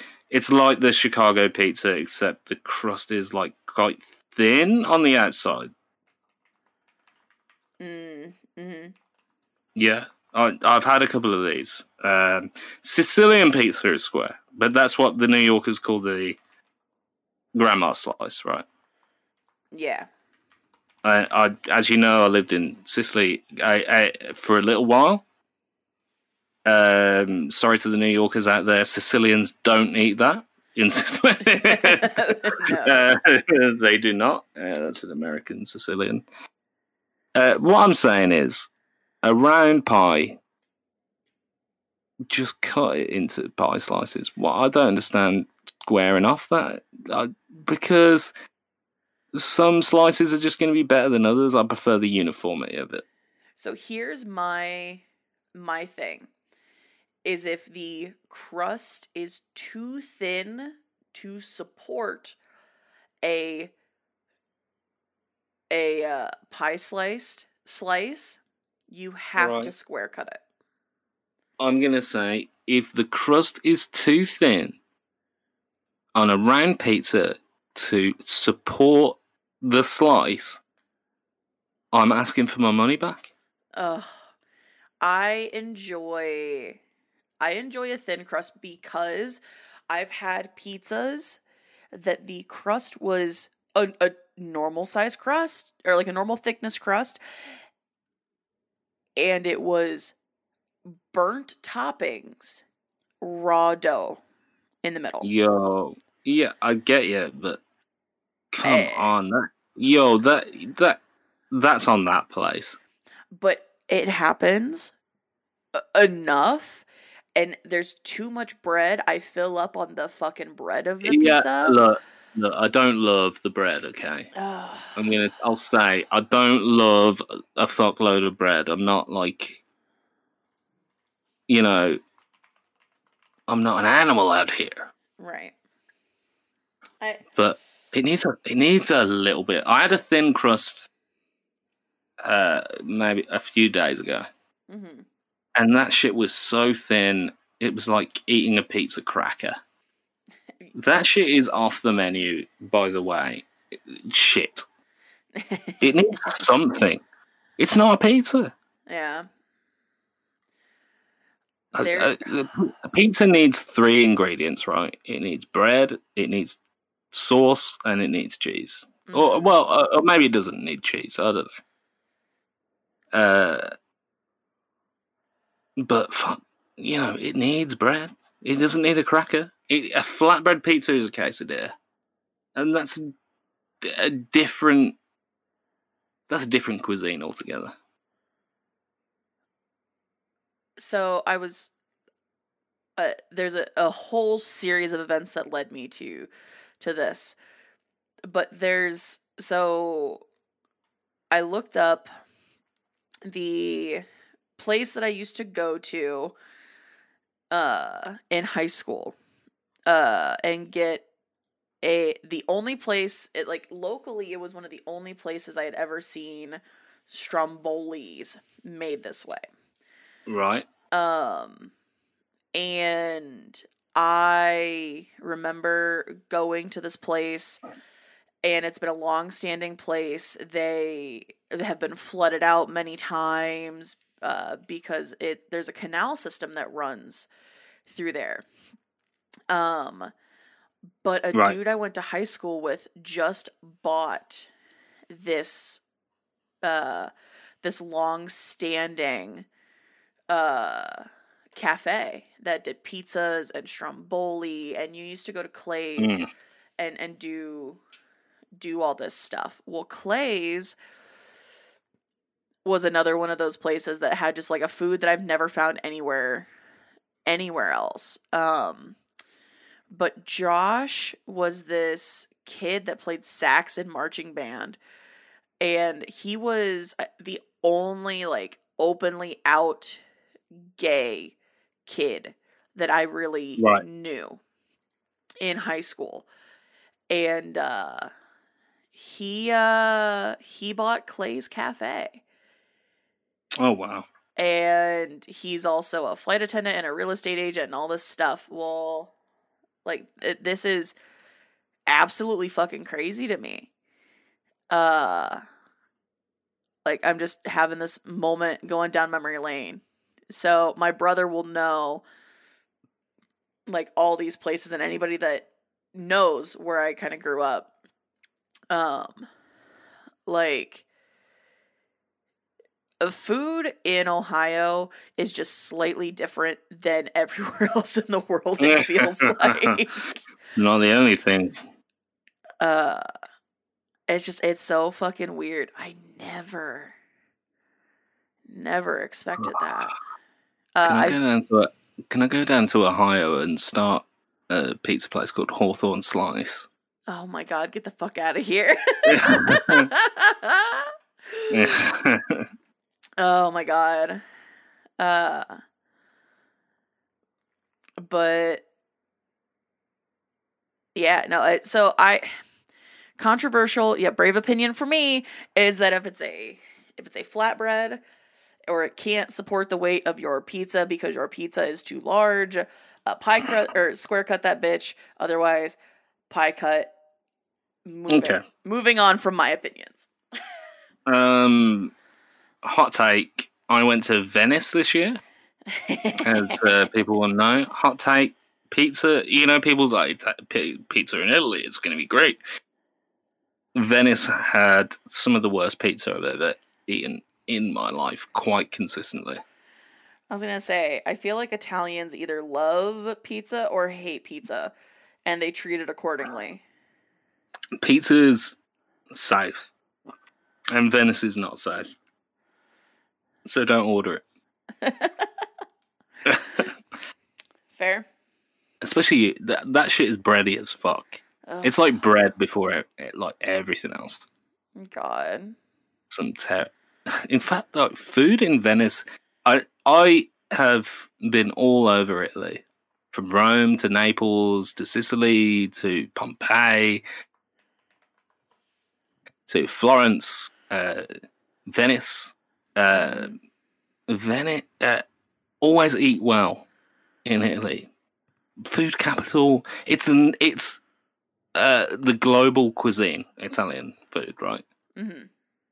Food in Venice sucked.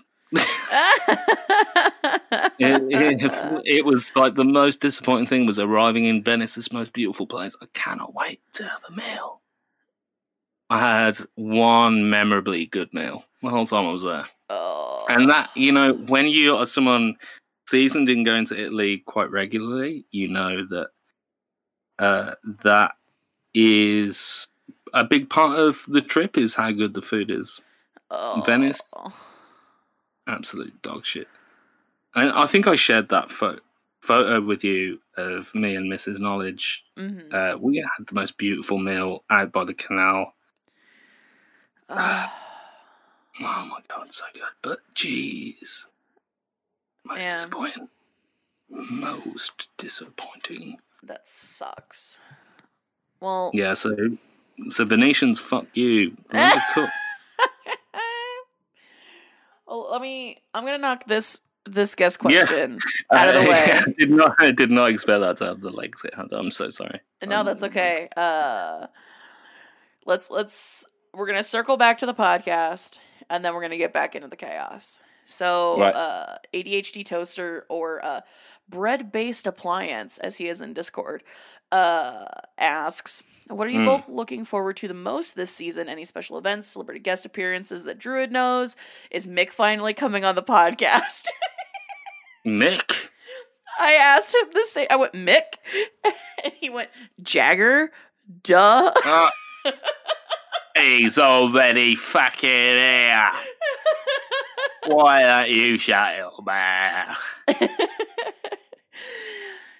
I mean, fucking, he's already unwillingly made, and we've already talked about it. He's been here the whole time. Fucking Listen to Fatty Robert Johnson. Oh, I love it. No, I mean, so what are you looking forward to the most this season? So first things first, let's get this out of the way. We took time off. Mm-hmm. We haven't taken that much time off. Mm-mm. A few weeks. Yeah. A few weeks off. I'm looking forward to getting back. I love doing it. I love having that time out in my week where we just throw down, chill out, get to know people. Mm-hmm. I look forward to that being part of my schedule. And we didn't cut it out for long. And it's amazing just knowing you've not got that coming up. We've got to rest it up now and again. Yeah. We have to. It'll get stale for you. It'll get stale for us. But not having that shit in my calendar, man. That, I missed it.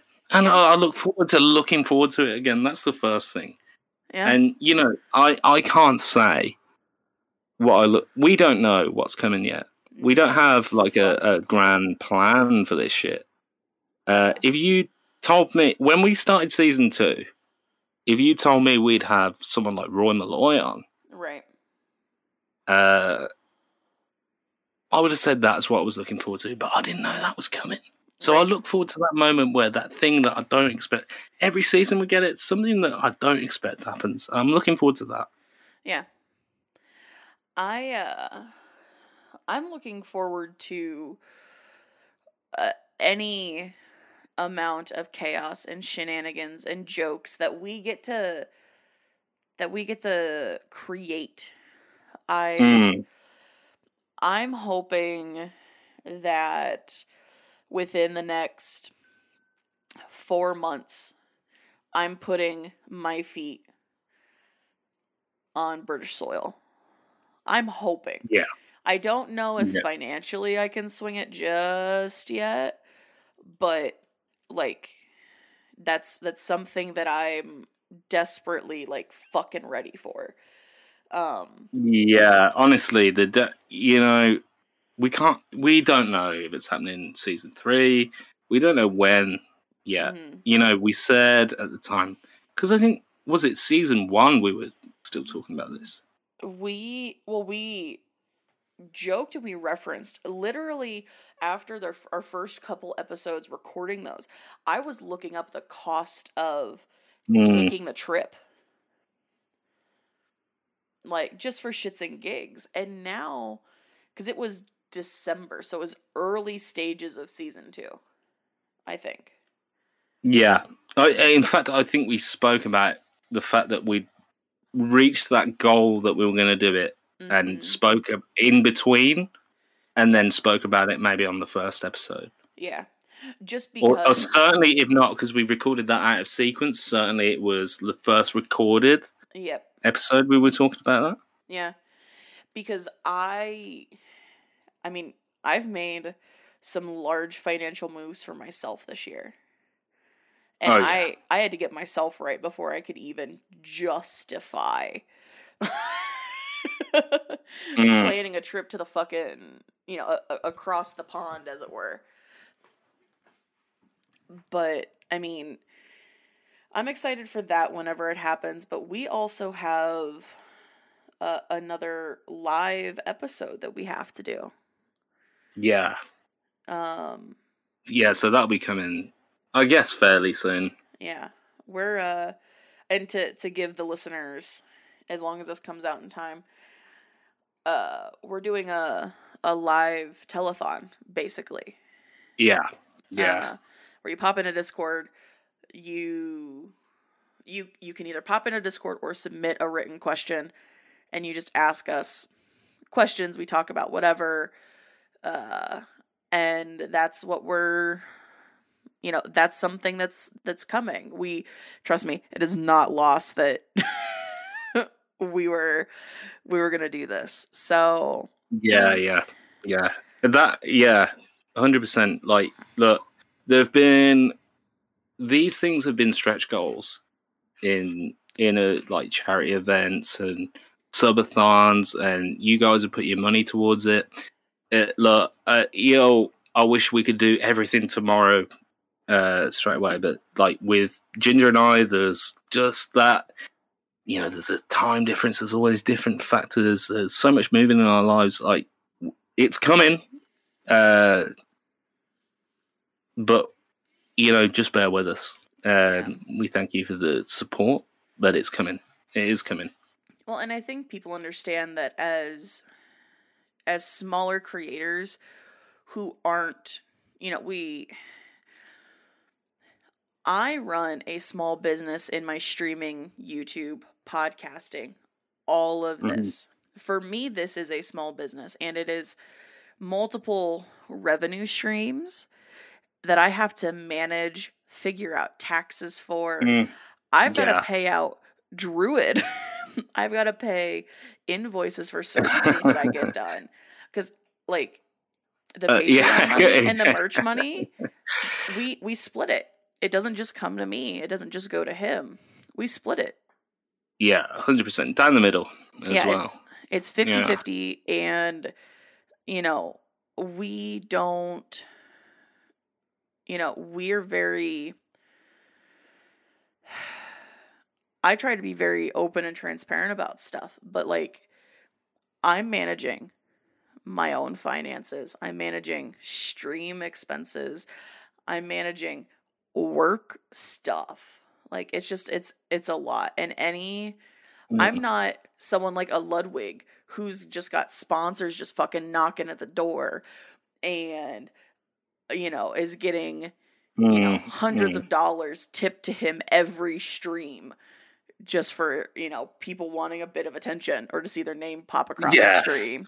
Like, that's, you know, we're just not there. So just an impromptu trip that, like, that takes a lot of money and planning.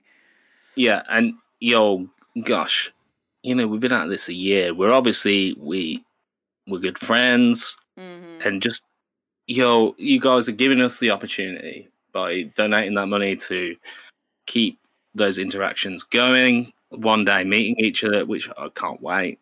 I mean, at this point, you know, most of the year, at least once a week, we're here for hours doing this. If you at home want to make that happen a little bit more, we're not asking for the world. We're not asking for anything. You don't have to give us anything. We do this because we love it. Yeah. And if it becomes anything other than that, I think something would be lost in that. Yep. But if you want to help that happen quicker, there's things you can do. You can go onto Patreon. You can buy some merch. It all goes to getting us quicker, even if it's not going into a pot for the podcast where we're saving up podcast money. It makes us feel like a bit more financially comfortable and a bit more able to like start having some of that. Like, you know, more disposable income. But please don't feel that you've got to give us money. Well, give me enough money that when I get over there, I can buy 2 White Claws and I can make him shotgun a White Claw with me. I won't take that much cajoling to do that. It's absolutely fun.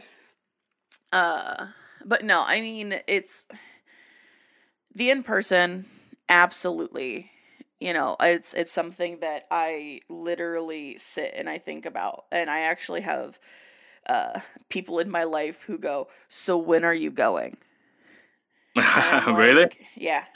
I have people who are so excited for me and they want to live vicariously through me. And I'm like, you know, man, I don't know.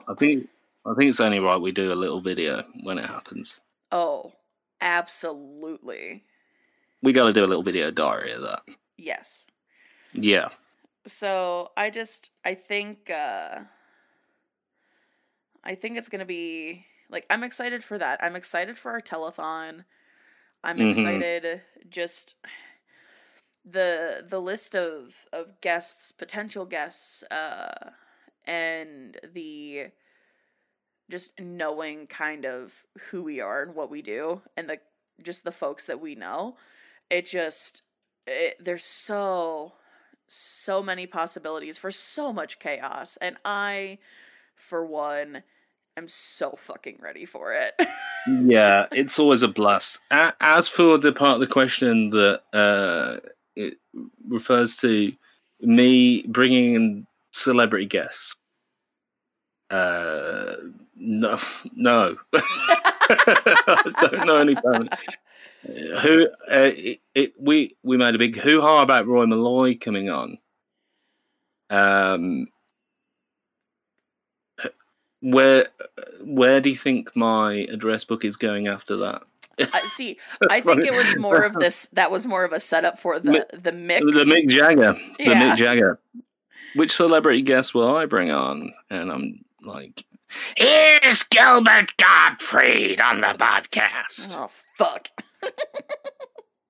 I'm dead, but I still made it to Ginger Talks. Oh, my God. Who else could we have on? Hello, I'm Taika Waititi, and this is Ginger Talks Podcast. Oh, God. Mm. Hello, I'm Christian Bale, and this is the Ginger Talks Podcast. Dude, I feel like Christian Bale would be just the weirdest. Think about it. That man is a fucking character actor. He's a method actor. Yeah, but he. You know, when people get to that point of method acting, right, that it feels like they were born in, like, a capsule. Yeah. You know what I mean? Like, you watch him talk about being on Thor, Love and Thunder, and you can just see behind his eyes he's going, I can't believe I've done another one of these shit movies again. See, my fear... But then he was the only good thing I loved about that film, by the way. See, my big fear is a method actor who is preparing for a really fucking psychotic role. Yeah, right? Yeah. I mean, full Jared Leto, Joker, like, Joaquin Phoenix, like, it just the fucking off the deep end, like, American Psycho. Like, I can't. I fucking can't. Yeah, like, what are they doing when they're, like, ordering at restaurants? Are they just being, like, complete fucking asshats? I'm wondering if it's just, like, after a point, it just becomes an excuse to be a dickhead. Well, see, and get away with it. I was just methoding, babe. I don't think they're ordering at restaurants for themselves. I think somebody is ordering for them. Yeah, but how are they treating that person? Oh, like assistants, shit, right? And stuff. They have to be compensated super well to deal with all that. Yeah, right. So it right. Side question. What? You're a PA for a major Hollywood film company. Mm-hmm. Which method actor assignment do you want to take on the least? So you've got to like PA an A-list star who's method acting for a film. Which star are you least looking forward to? Who don't you want to call? Who's on your, like, fucking porn actor no list? Shia LaBeouf. Is he a method actor? Yes. He's so fucking method. What was it? There was that fucking war movie he was in. No, he's not. What do you method up to for fucking Indiana Jones with the Crystal Skull and fucking even Stevens? What a dickhead. No, he's method as fuck. So in Fury, he literally ripped out his own fucking tooth and didn't shower for months. Oh my God. Like, do you know what? I'm PAing for Shia LaBeouf and he's ripping his tooth out in front of me. I'm like, all right, well, guess it. Like, I'm method acting as Michael Caine as Alfred. And I'm going like, you know, when in the Christopher Nolan Batman films when Alfred's just like done with his shit and he's like, Shia LaBeouf's ripping out his tooth, and I'm just going, well, sir, I guess it'll be the fucking squeezy cheese today, will it? Dude, I don't know. Like, there's a thing where, like, I won't, if I don't have to, I'm not going to get paid. There's not a dollar amount that I can tell you that makes me go, yes, I will pick up the tooth you just ripped out from your head and the bloody gauze from, like, no. Yeah, okay, fair. Yeah, fair enough. Like, the everything that goes along with it, I'm good, fam. Thanks. Like, I'm not. Mm-mm. So you say no to Cher. Yeah, I'll take Christian Bale. I'll take Jared Leto. I'll take, because Leto is like off the rails, but Shia LaBeouf is permanently altering his fucking body. Yeah, but so is Christian Bale. I mean, that's not fair. But Bale, you've seen The Machinist, and then he did fucking Vice. I mean, but I'm not cleaning up parts of him. Yeah, but what about Jared Leto sending, like, what did he send to Will Smith when they did the fucking? I know he was sending Squad, like, condoms filled with jizz. Yeah. Like, look, come on. And like, what's he doing to his PA? Dude, I bet you he's probably doing that by himself. Yeah, but what I'm saying is, what is he doing to his PA? He's sending Will Smith a condom full of his own semen. Oh, yeah. But yo, what's he doing to the guy that gets his coffee? I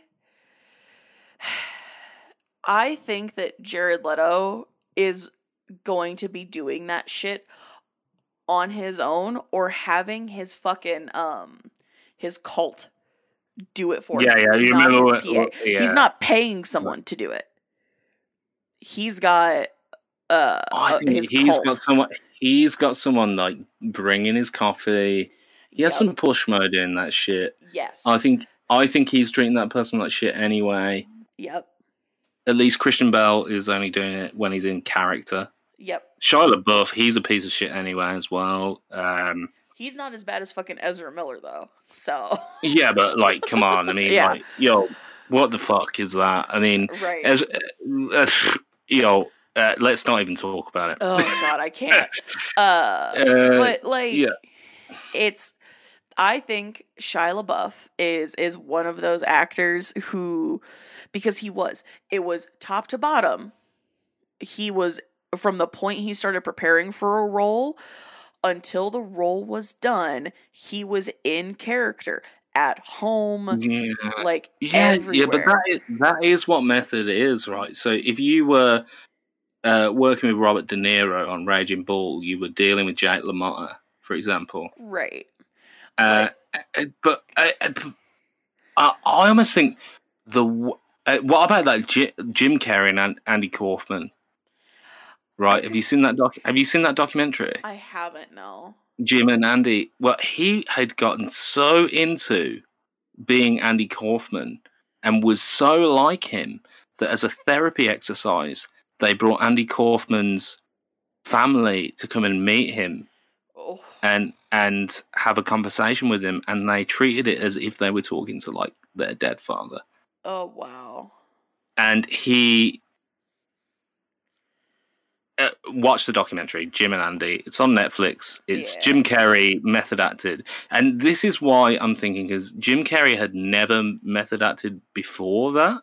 Mm-hmm. And the performance is brilliant. He does embody Andy Kaufman. There is no doubt about it.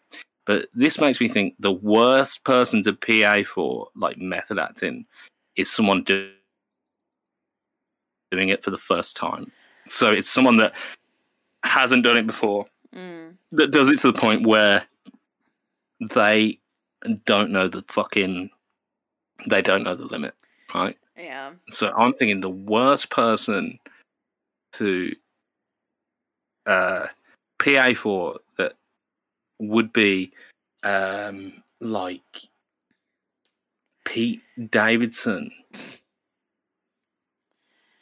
And he's like method acting, being like someone on Wall Street or something. Well, and he, you know what I mean. And he's just trying it for the first time, and he can see how much he's getting away with because he's method acting. See, I still stick with mine, and there's a reason that I haven't brought up. It's because Shia LaBeouf's mental health cannot handle method acting. It doesn't end at cut. It ends 2 movies later. Yeah. And I really implore to watch this documentary about Jim Carrey now, after hearing this, because that was what he did. It just went too far. Right? Yeah. So, I mean, like, that's my... that. Or my pick is Logan Paul being cast in the movie where he's playing Chris Benoit. Oh, fuck, dude. Oh, God. What a horrific choice. Moving on, anyway. Moving on. Because, yeah. But no, I think... it's your question, not mine.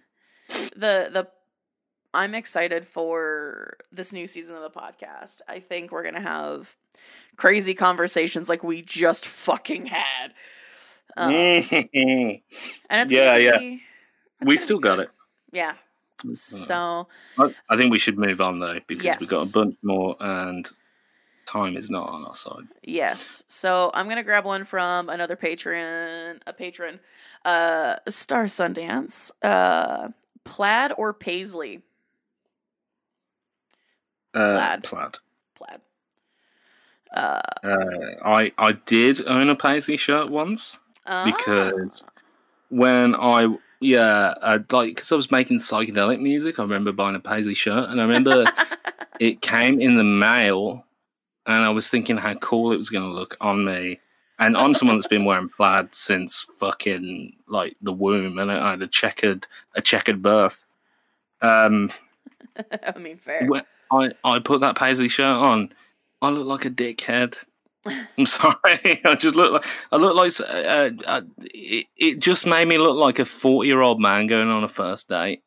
And I was 19, so it's plaid. Plaid's timeless, right? Yeah, plaid. Plaid fits that like kind of grungy, punky, metally feel and look that I exude. Yeah. And I've always been a plaid person. Paisley, I think, executed correctly is phenomenal, but paisley is not something that I'm like, let me go grab my paisley shirt and my paisley hanky, and like it's just not me. Honestly, quickest refund I've ever made. Fuck me. I had all these ideas about how I was going to look like I was bringing back the British invasion, and I was. It was a different kind of. It was a fashion crime invasion. It was terrible. Quick answer. We're gonna grab one from Xenos. What is the one TV show / series that is your guilty pleasure that if anyone knew you watched would surprise everyone? Honestly, I find this hard to answer now because we talk about TV so much. Mm-hmm. I think. Traditionally, for you, it would have been like a Marvel series, but I've given them a go. I like Loki. There's stuff to admire there, but like it, would I call it a guilty pleasure? No, because when it's fucking good, it's good.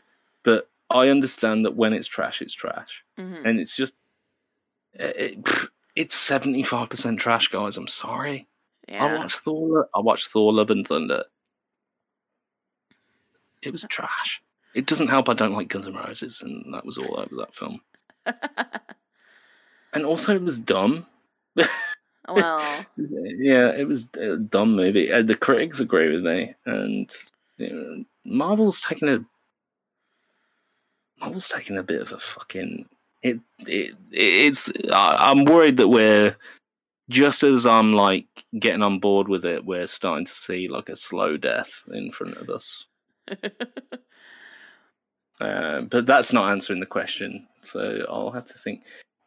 Something that I... Mrs. Knowledge got me watching, and I found myself not hating as much as I thought I would hate it. So this is like faint praise, isn't it? But I did not hate the Netflix drama series Virgin River. Have you heard of that? I've heard of it. Oh my god, it's a soap opera. It's so dumb. Oh, that's fantastic. Here was the thing about it, is that it's about dumb shit. The dumbest thing about Virgin River is that there's one, it's mostly about love and relationships, but these shows, they can't just be about that. So there's like a danger crime element in this. It's set in a small town. It's meant to be in America, but I believe it's shot in Canada. On some very picturesque lakes. It's about people... Beautiful people falling in love with each other, la-di-da-di-da. But it has this ridiculous crime element, the danger in the small town. And I would flip out because the danger crime element, it's a weed farm. I'm like, bruh, why are we worrying about a weed farm in 2022? That's bizarre. But yeah, I guess that was it. Virgin River, surprisingly, I remember Mrs. Knowledge put it on and she was like, you're going to hate this, but you're staying with me now and we're watching what I want to watch, which is like, fair enough. Right. We can do that. But then I found myself maybe... I folded my arms and went, I refuse to watch this for the first 3 episodes. And then I found myself by maybe the 4th going like, I hope Doc and the mayor get together. I'm like, what is up with me? And I became strangely gripped by Virgin River on Netflix. It's fucking awful. I don't know. Would I say I like it? It's a cop-out answer because I don't even really think it's very good or would say I like it, but I was gripped by it for like a period of a few days where we binged it. I'm actively looking through my Netflix to try to find something. And there's only a couple things that jump out to me.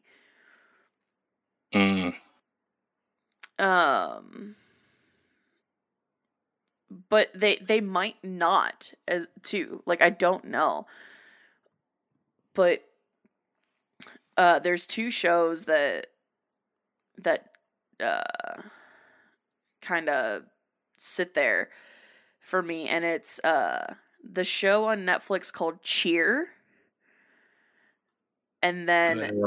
Yeah, Dancing not heard of that. So Cheer is about a small Texas school that is competing for world championship cheering. Cheerleading. Yeah. Yeah, right. And then there's another one called Dancing Queen, which is actually, when you read the synopsis, you go, oh yeah, that's totally up her alley, but it involves dancing. But it's actually a world famous drag queen who owns and teaches there and has a dancing school in, again, Texas, competing for championships and shit like that. This is not a guilty pleasure, by the way. This is just pleasure. But, I've watched both seasons of Cheer and was super into it. That's something that, most people would never guess that I'm sitting here watching Cheer. Right. So, I mean, I feel like it would surprise people, but then again, it wouldn't because I'm pretty open and honest about stuff that I watch. Yeah, it's hard because it's we talk about this stuff quite a lot. I'm trying to think of what else. What else? I'm sure I like some just cornball shit. I'm looking at my fucking... YouTube watch history, even. Because I watch and listen to more YouTube than anything else. Yeah, that's where the real guilt comes out for me. I watch I listen to a lot of drama channels on YouTube talking about things that involve my industry. I don't give a shit about family channels. I don't give a shit about most of that, but like, you know, oh, this YouTuber has done X thing that's really fucking stupid. Don't fucking do this. Oh, yeah, yeah. Honest to God. Straight watchable, but also cancerous to the form. Mm-hmm. Because, you remember when all this shit started, right? We're old enough to remember that. Mm-hmm. You remember when it was just like, it wasn't an innocent place because the internet used to be like a Wild West where videos of people dying would just appear on your screen like left, right, and center or some shit. But then when YouTubers started to like grow prominence, nobody was stepping on each other's toes. And I think somewhere around like maybe 2012 or like between 2012 and 2014,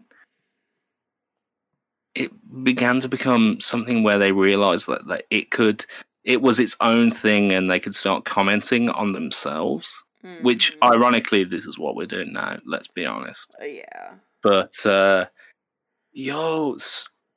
some channels just deal in talking about the drama. Yeah. Reacting to the drama. That is a guilty pleasure because shit. It's like the worst elements of high school. Well, so here's something that some people may not know. People will know from my Twitch channel if they've been around for a while. I used to a lot of time spent watching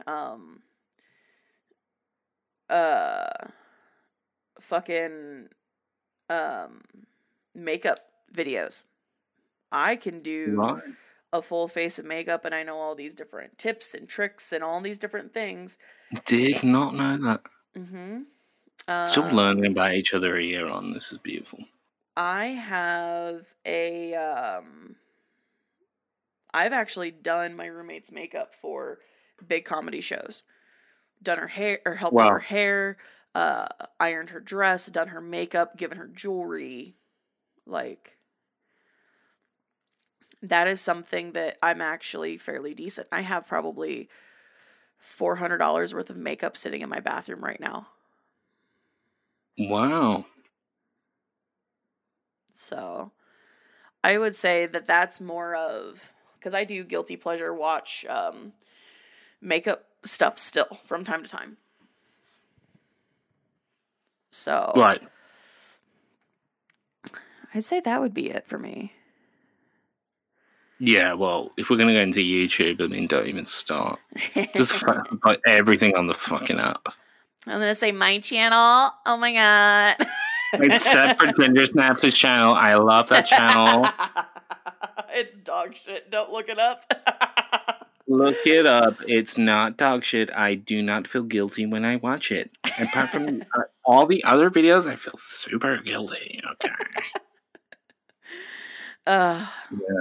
But yeah, I think that would be it because I'm pretty open about the fact that I watch a lot of content that revolves around streamers and streaming and that kind of stuff. Yeah.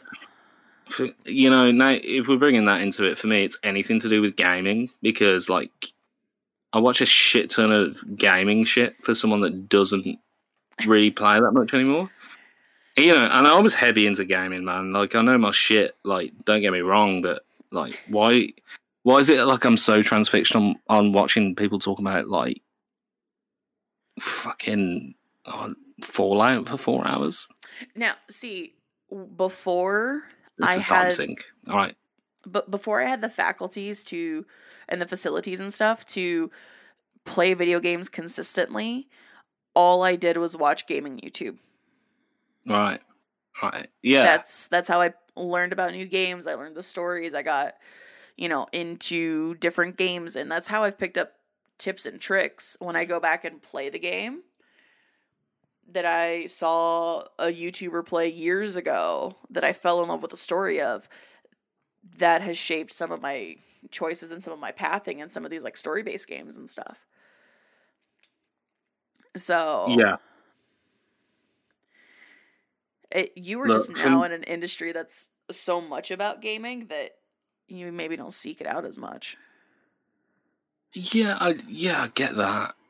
I don't have the time. I'd rather do this, right? You see what I mean? Yeah. And you know, maybe I'll get the bug when I start when I do that stream myself. Maybe I'll enjoy that.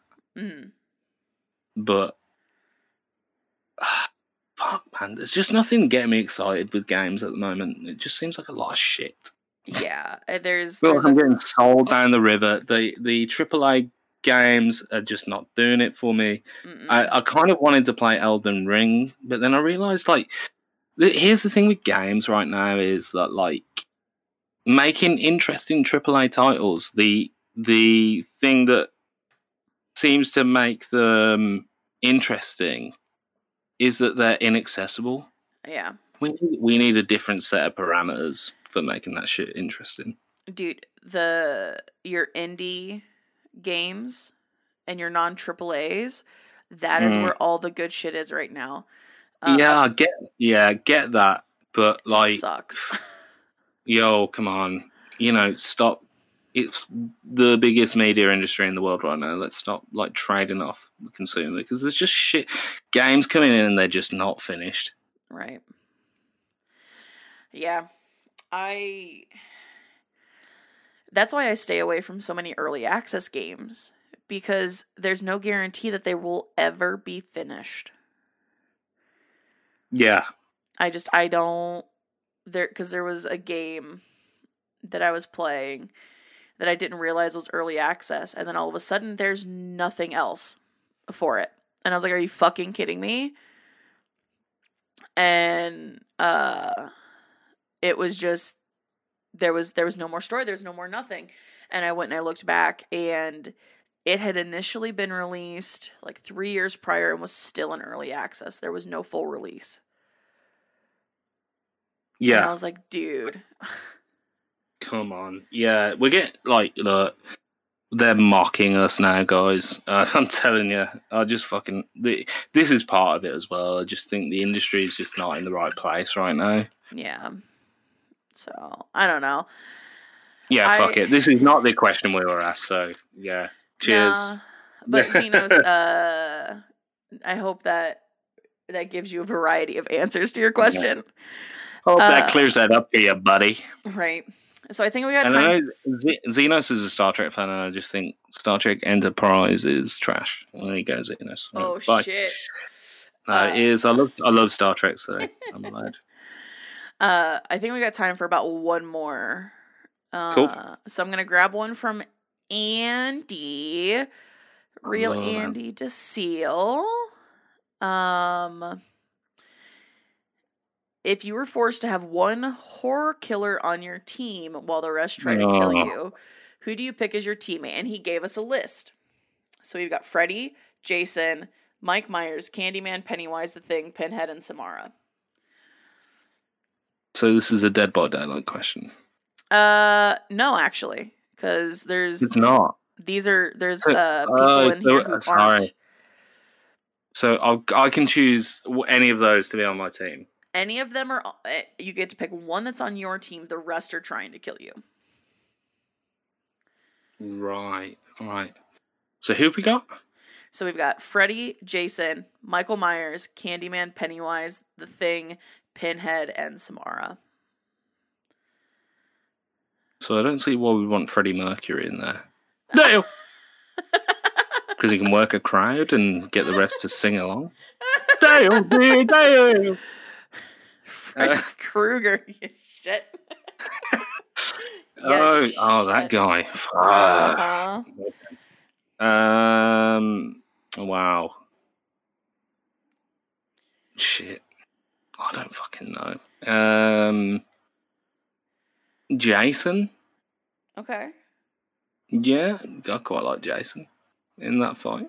Jason beat Freddy in Freddy vs. Jason, if I remember right. I think so. Pinhead is just like, you know, come on, dude. Fucking go join Rammstein, for fuck's sake. Who else we got there? Mike Myers. You're wearing a William Shatner mask. I mean, yeah, a melted Shatner mask. But yeah, you twat. I think he's my pick, honestly, though. Really? Because he was the first. He was the first slasher. No. We're missing Leatherface.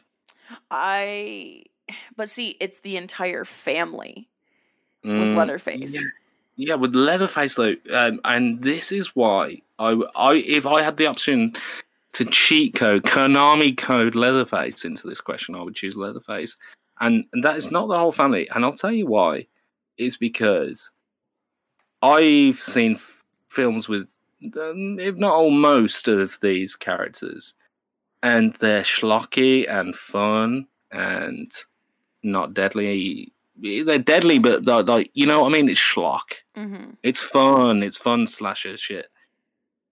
The first Texas Chainsaw Massacre is not a very fun movie. Mm-mm.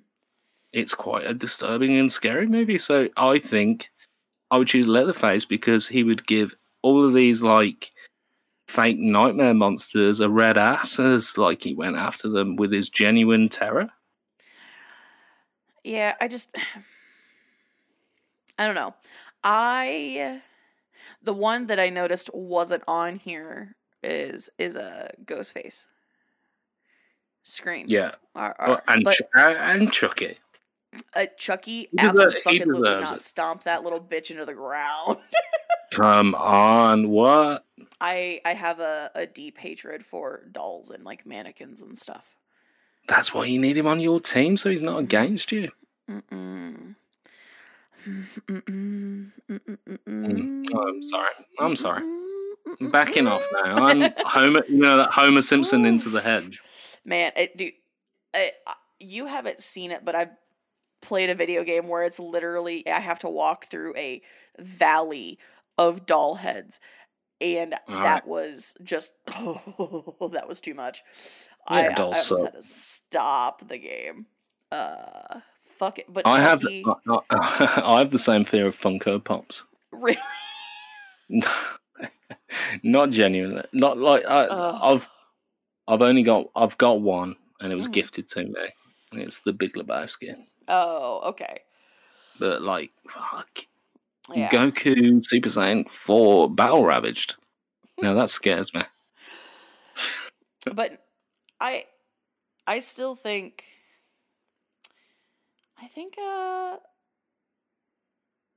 I still like my answer of Michael. Jason, it's a dude in a machete, or dude with a machete, who isn't sneaky. He's not, like, That's what I love about him, though. I know exactly where he's coming from, darling. But I want Michael to stalk his ass and just fucking destroy him. Can I just share with you? Oh, no. The scariest thing I've ever seen, and it's in my bedroom right now. Oh, no. I would take this guy out. So, I'm trying to get a good photo of him. Maybe I'll lift him up. Because the floor of my bedroom is such a mess right now. I don't want you to see it. I'm going to lift him up. So, for my birthday one year, I got a gift of a small metal dog for the garden. And, this might not work then. A small metal dog that you can put in your garden. Okay. And I named him Kevin. And I just want to say that Kevin is the single... It was Mrs. Knowledge's fucking brother got it for me. Like the first year that I knew him. And I can't think for the life of me why anyone would get me a small metal dog for the garden. And I'm going to tell you now, this, from like a gardening store or something, this object is the fucking scariest thing I've seen in my life. I hate it. Oh. And I've still got it because I can't get rid of it because Mrs. Knowledge's fucking brother got it for me. Right. He has the deadest eyes. You don't understand. No. He is my pick. Oh. And I'm sorry if Mrs. Knowledge, if your brother is listening, which I hope he's not. Honest to God, if he's listened this far in, I mean, like, if, I'll see you in the divorce. Yo, this thing, this is what I'm taking. I'm taking Kevin, man. I just love that his name is Kevin. What else was I going to call him? I don't know. Kevins aren't really that intimidating to me most of the time. Yeah, but that's why he's dangerous, because you don't know. It's like, Kevin's coming. Right. You don't know. You don't. Do you see my point? You don't know that he's dangerous. Kevin's coming. Mike Myers made the Love Guru, for fuck's sake. Not that Mike Myers. Shit. Yeah, baby, really good. This is pathetic podcasting. I'm trying to. Oh my god. To get a photo of Kevin. Like, my phone doesn't want to take a photo of him. He's that awful. Oh god. It just won't let me. Why won't it let me? It just won't let me. Oh, we need to delete some files. It's like it doesn't want it. That's fucking weird. Your phone knows. Yo, dude, it's hating. And you know what? I don't know what to do with it because I can't throw it out, so I keep it in my room. That's almost more terrifying. Yeah, so I've had it where I've maybe been slightly chemically altered. And Kevin is just at the end of my fucking bed. And I've literally had I've shit myself. Oh god! It's never gonna live up to expectations. I can't take my phone craps out when I'm trying. Do you know what's funny? Do you know what's funny is that he wiggles as well. When you try and move him, he wiggles, and it's like. He's literally wiggling while I'm trying to take a photo of him, and maybe that's the problem. Oh god! Right, come on! The fuck! This is bad audio, by the way. But I've got to that point. You know when you get to that point where you're so determined. Mm-hmm. Come on, Kevin. Come on, boy.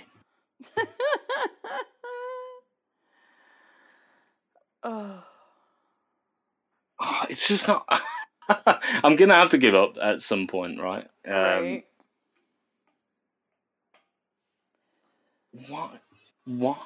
Why? Look what he's done. Broke everything. Honest to God.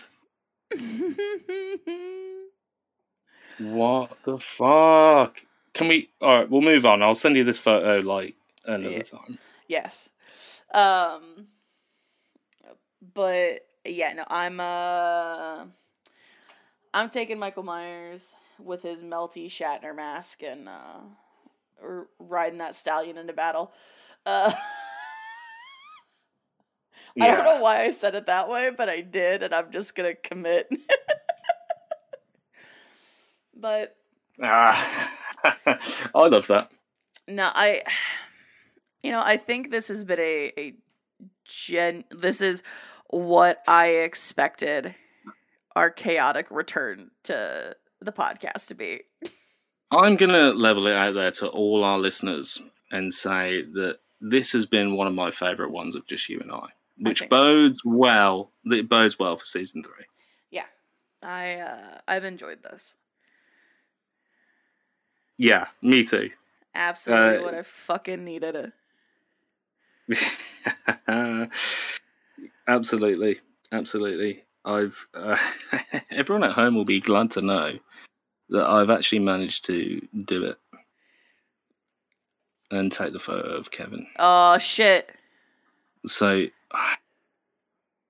can I get this to you before this becomes annoying? That's the question. Keep talking. But no, I'm excited for the start of season 3. I'm excited for the chaos and the shenanigans that are coming. Absolutely. And you know, we're gonna jump back into it and just keep rolling with everything. I want to take a moment, totally not stalling for time for Druid. Yeah. I want to take a moment and really thank our patrons. Toast, Red, Lava, Scott, Shefta, Tim, and Star. Like, really, guys, you guys are phenomenal. Everybody who's bought merch, they keep us fucking going, I'll tell you that. You guys supporting us financially is huge, but you guys also listen.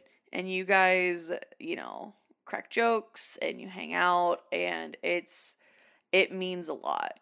I know Lava is working with me on trying to give us some new things for you patrons and people who listen on the YouTube. Like, yeah, there's, we're working. I'm working on a bunch of stuff behind the scenes, and it truly does not go unnoticed. And we absolutely adore you guys. With impunity, may I just say. Absolutely. It baffles me that anyone listens to this shit as much as I do. Right. Yeah. And to those of you guys who have bought merch and sent in pictures, I actually have one that you haven't seen, Druid, that I have to find. Really? Mm-hmm. Oh, please. I gotta find it. So I've seen photos of our shirts on Humans, and it's just fucking insane to me. Leah and Andy blows my mind. Yeah. Honestly. Here we go. But it's definitely like, I know we both fucking appreciate that kind of shit, and people like buying our merch and then sending us photos. Like, yeah, seriously, the coolest. I want to see it all. Yeah. Honestly, if you own the merch, you've not sent us a photo. Oh my God, look at this. That's Leah. It makes me so happy. Yeah. Leah and Andy and Star again, and Scott and Puke Joe, like all of you guys. Project Dog. Absolutely love it. Yeah, and I guess that's all she wrote. We're going to have to see Kevin off air. I mean, he's there. Just doesn't want to make himself that known. For what? Yo, and if that's not adding to the mythos of who that dude is, I don't know what the fuck is. Mm-hmm. Oh no, he's sending. Yeah. Yes. No. Failed to send message. What? No. Kevin, Kevin is like fucking me on every possible plane. This is bizarre, guys. Oh, no. Fuck. All right. Okay. Well, that's Ginger. But guys, thank you so much, everybody who's bought merch, people who visit the website, because guess what? People actually click on the fucking website that I made. I love that. Who goes to www. Fucking anything? Dude. GingerTalksPodcast.com. Yes. Yes. I love it. I fucking love it. So guys, thank you for all of the support and happy that you guys are coming along for this crazy ride. And that it is. I mean, honest to God, like we're a year in, and it has it for you at any point ever felt hinged? Because for me, it hasn't. No, this has been a phenomenal wild ride, and I can't imagine better folks between you and our guests. I can't imagine 100%. Better folks to 100%. Run this gambit with. I like that. So, but with that, I guess we're gonna wrap up the first episode of season 3. We're here. Yeah. Thank you. Jeez. Yeah. Thank you guys so much, and want you guys to have a good one, and we will see you in the next one. Yeah. Bye-bye. Oh, wait, bye. Ginger, what's that? What's that? What? Oh, God. What's that in your inbox? It's the only way I can do it.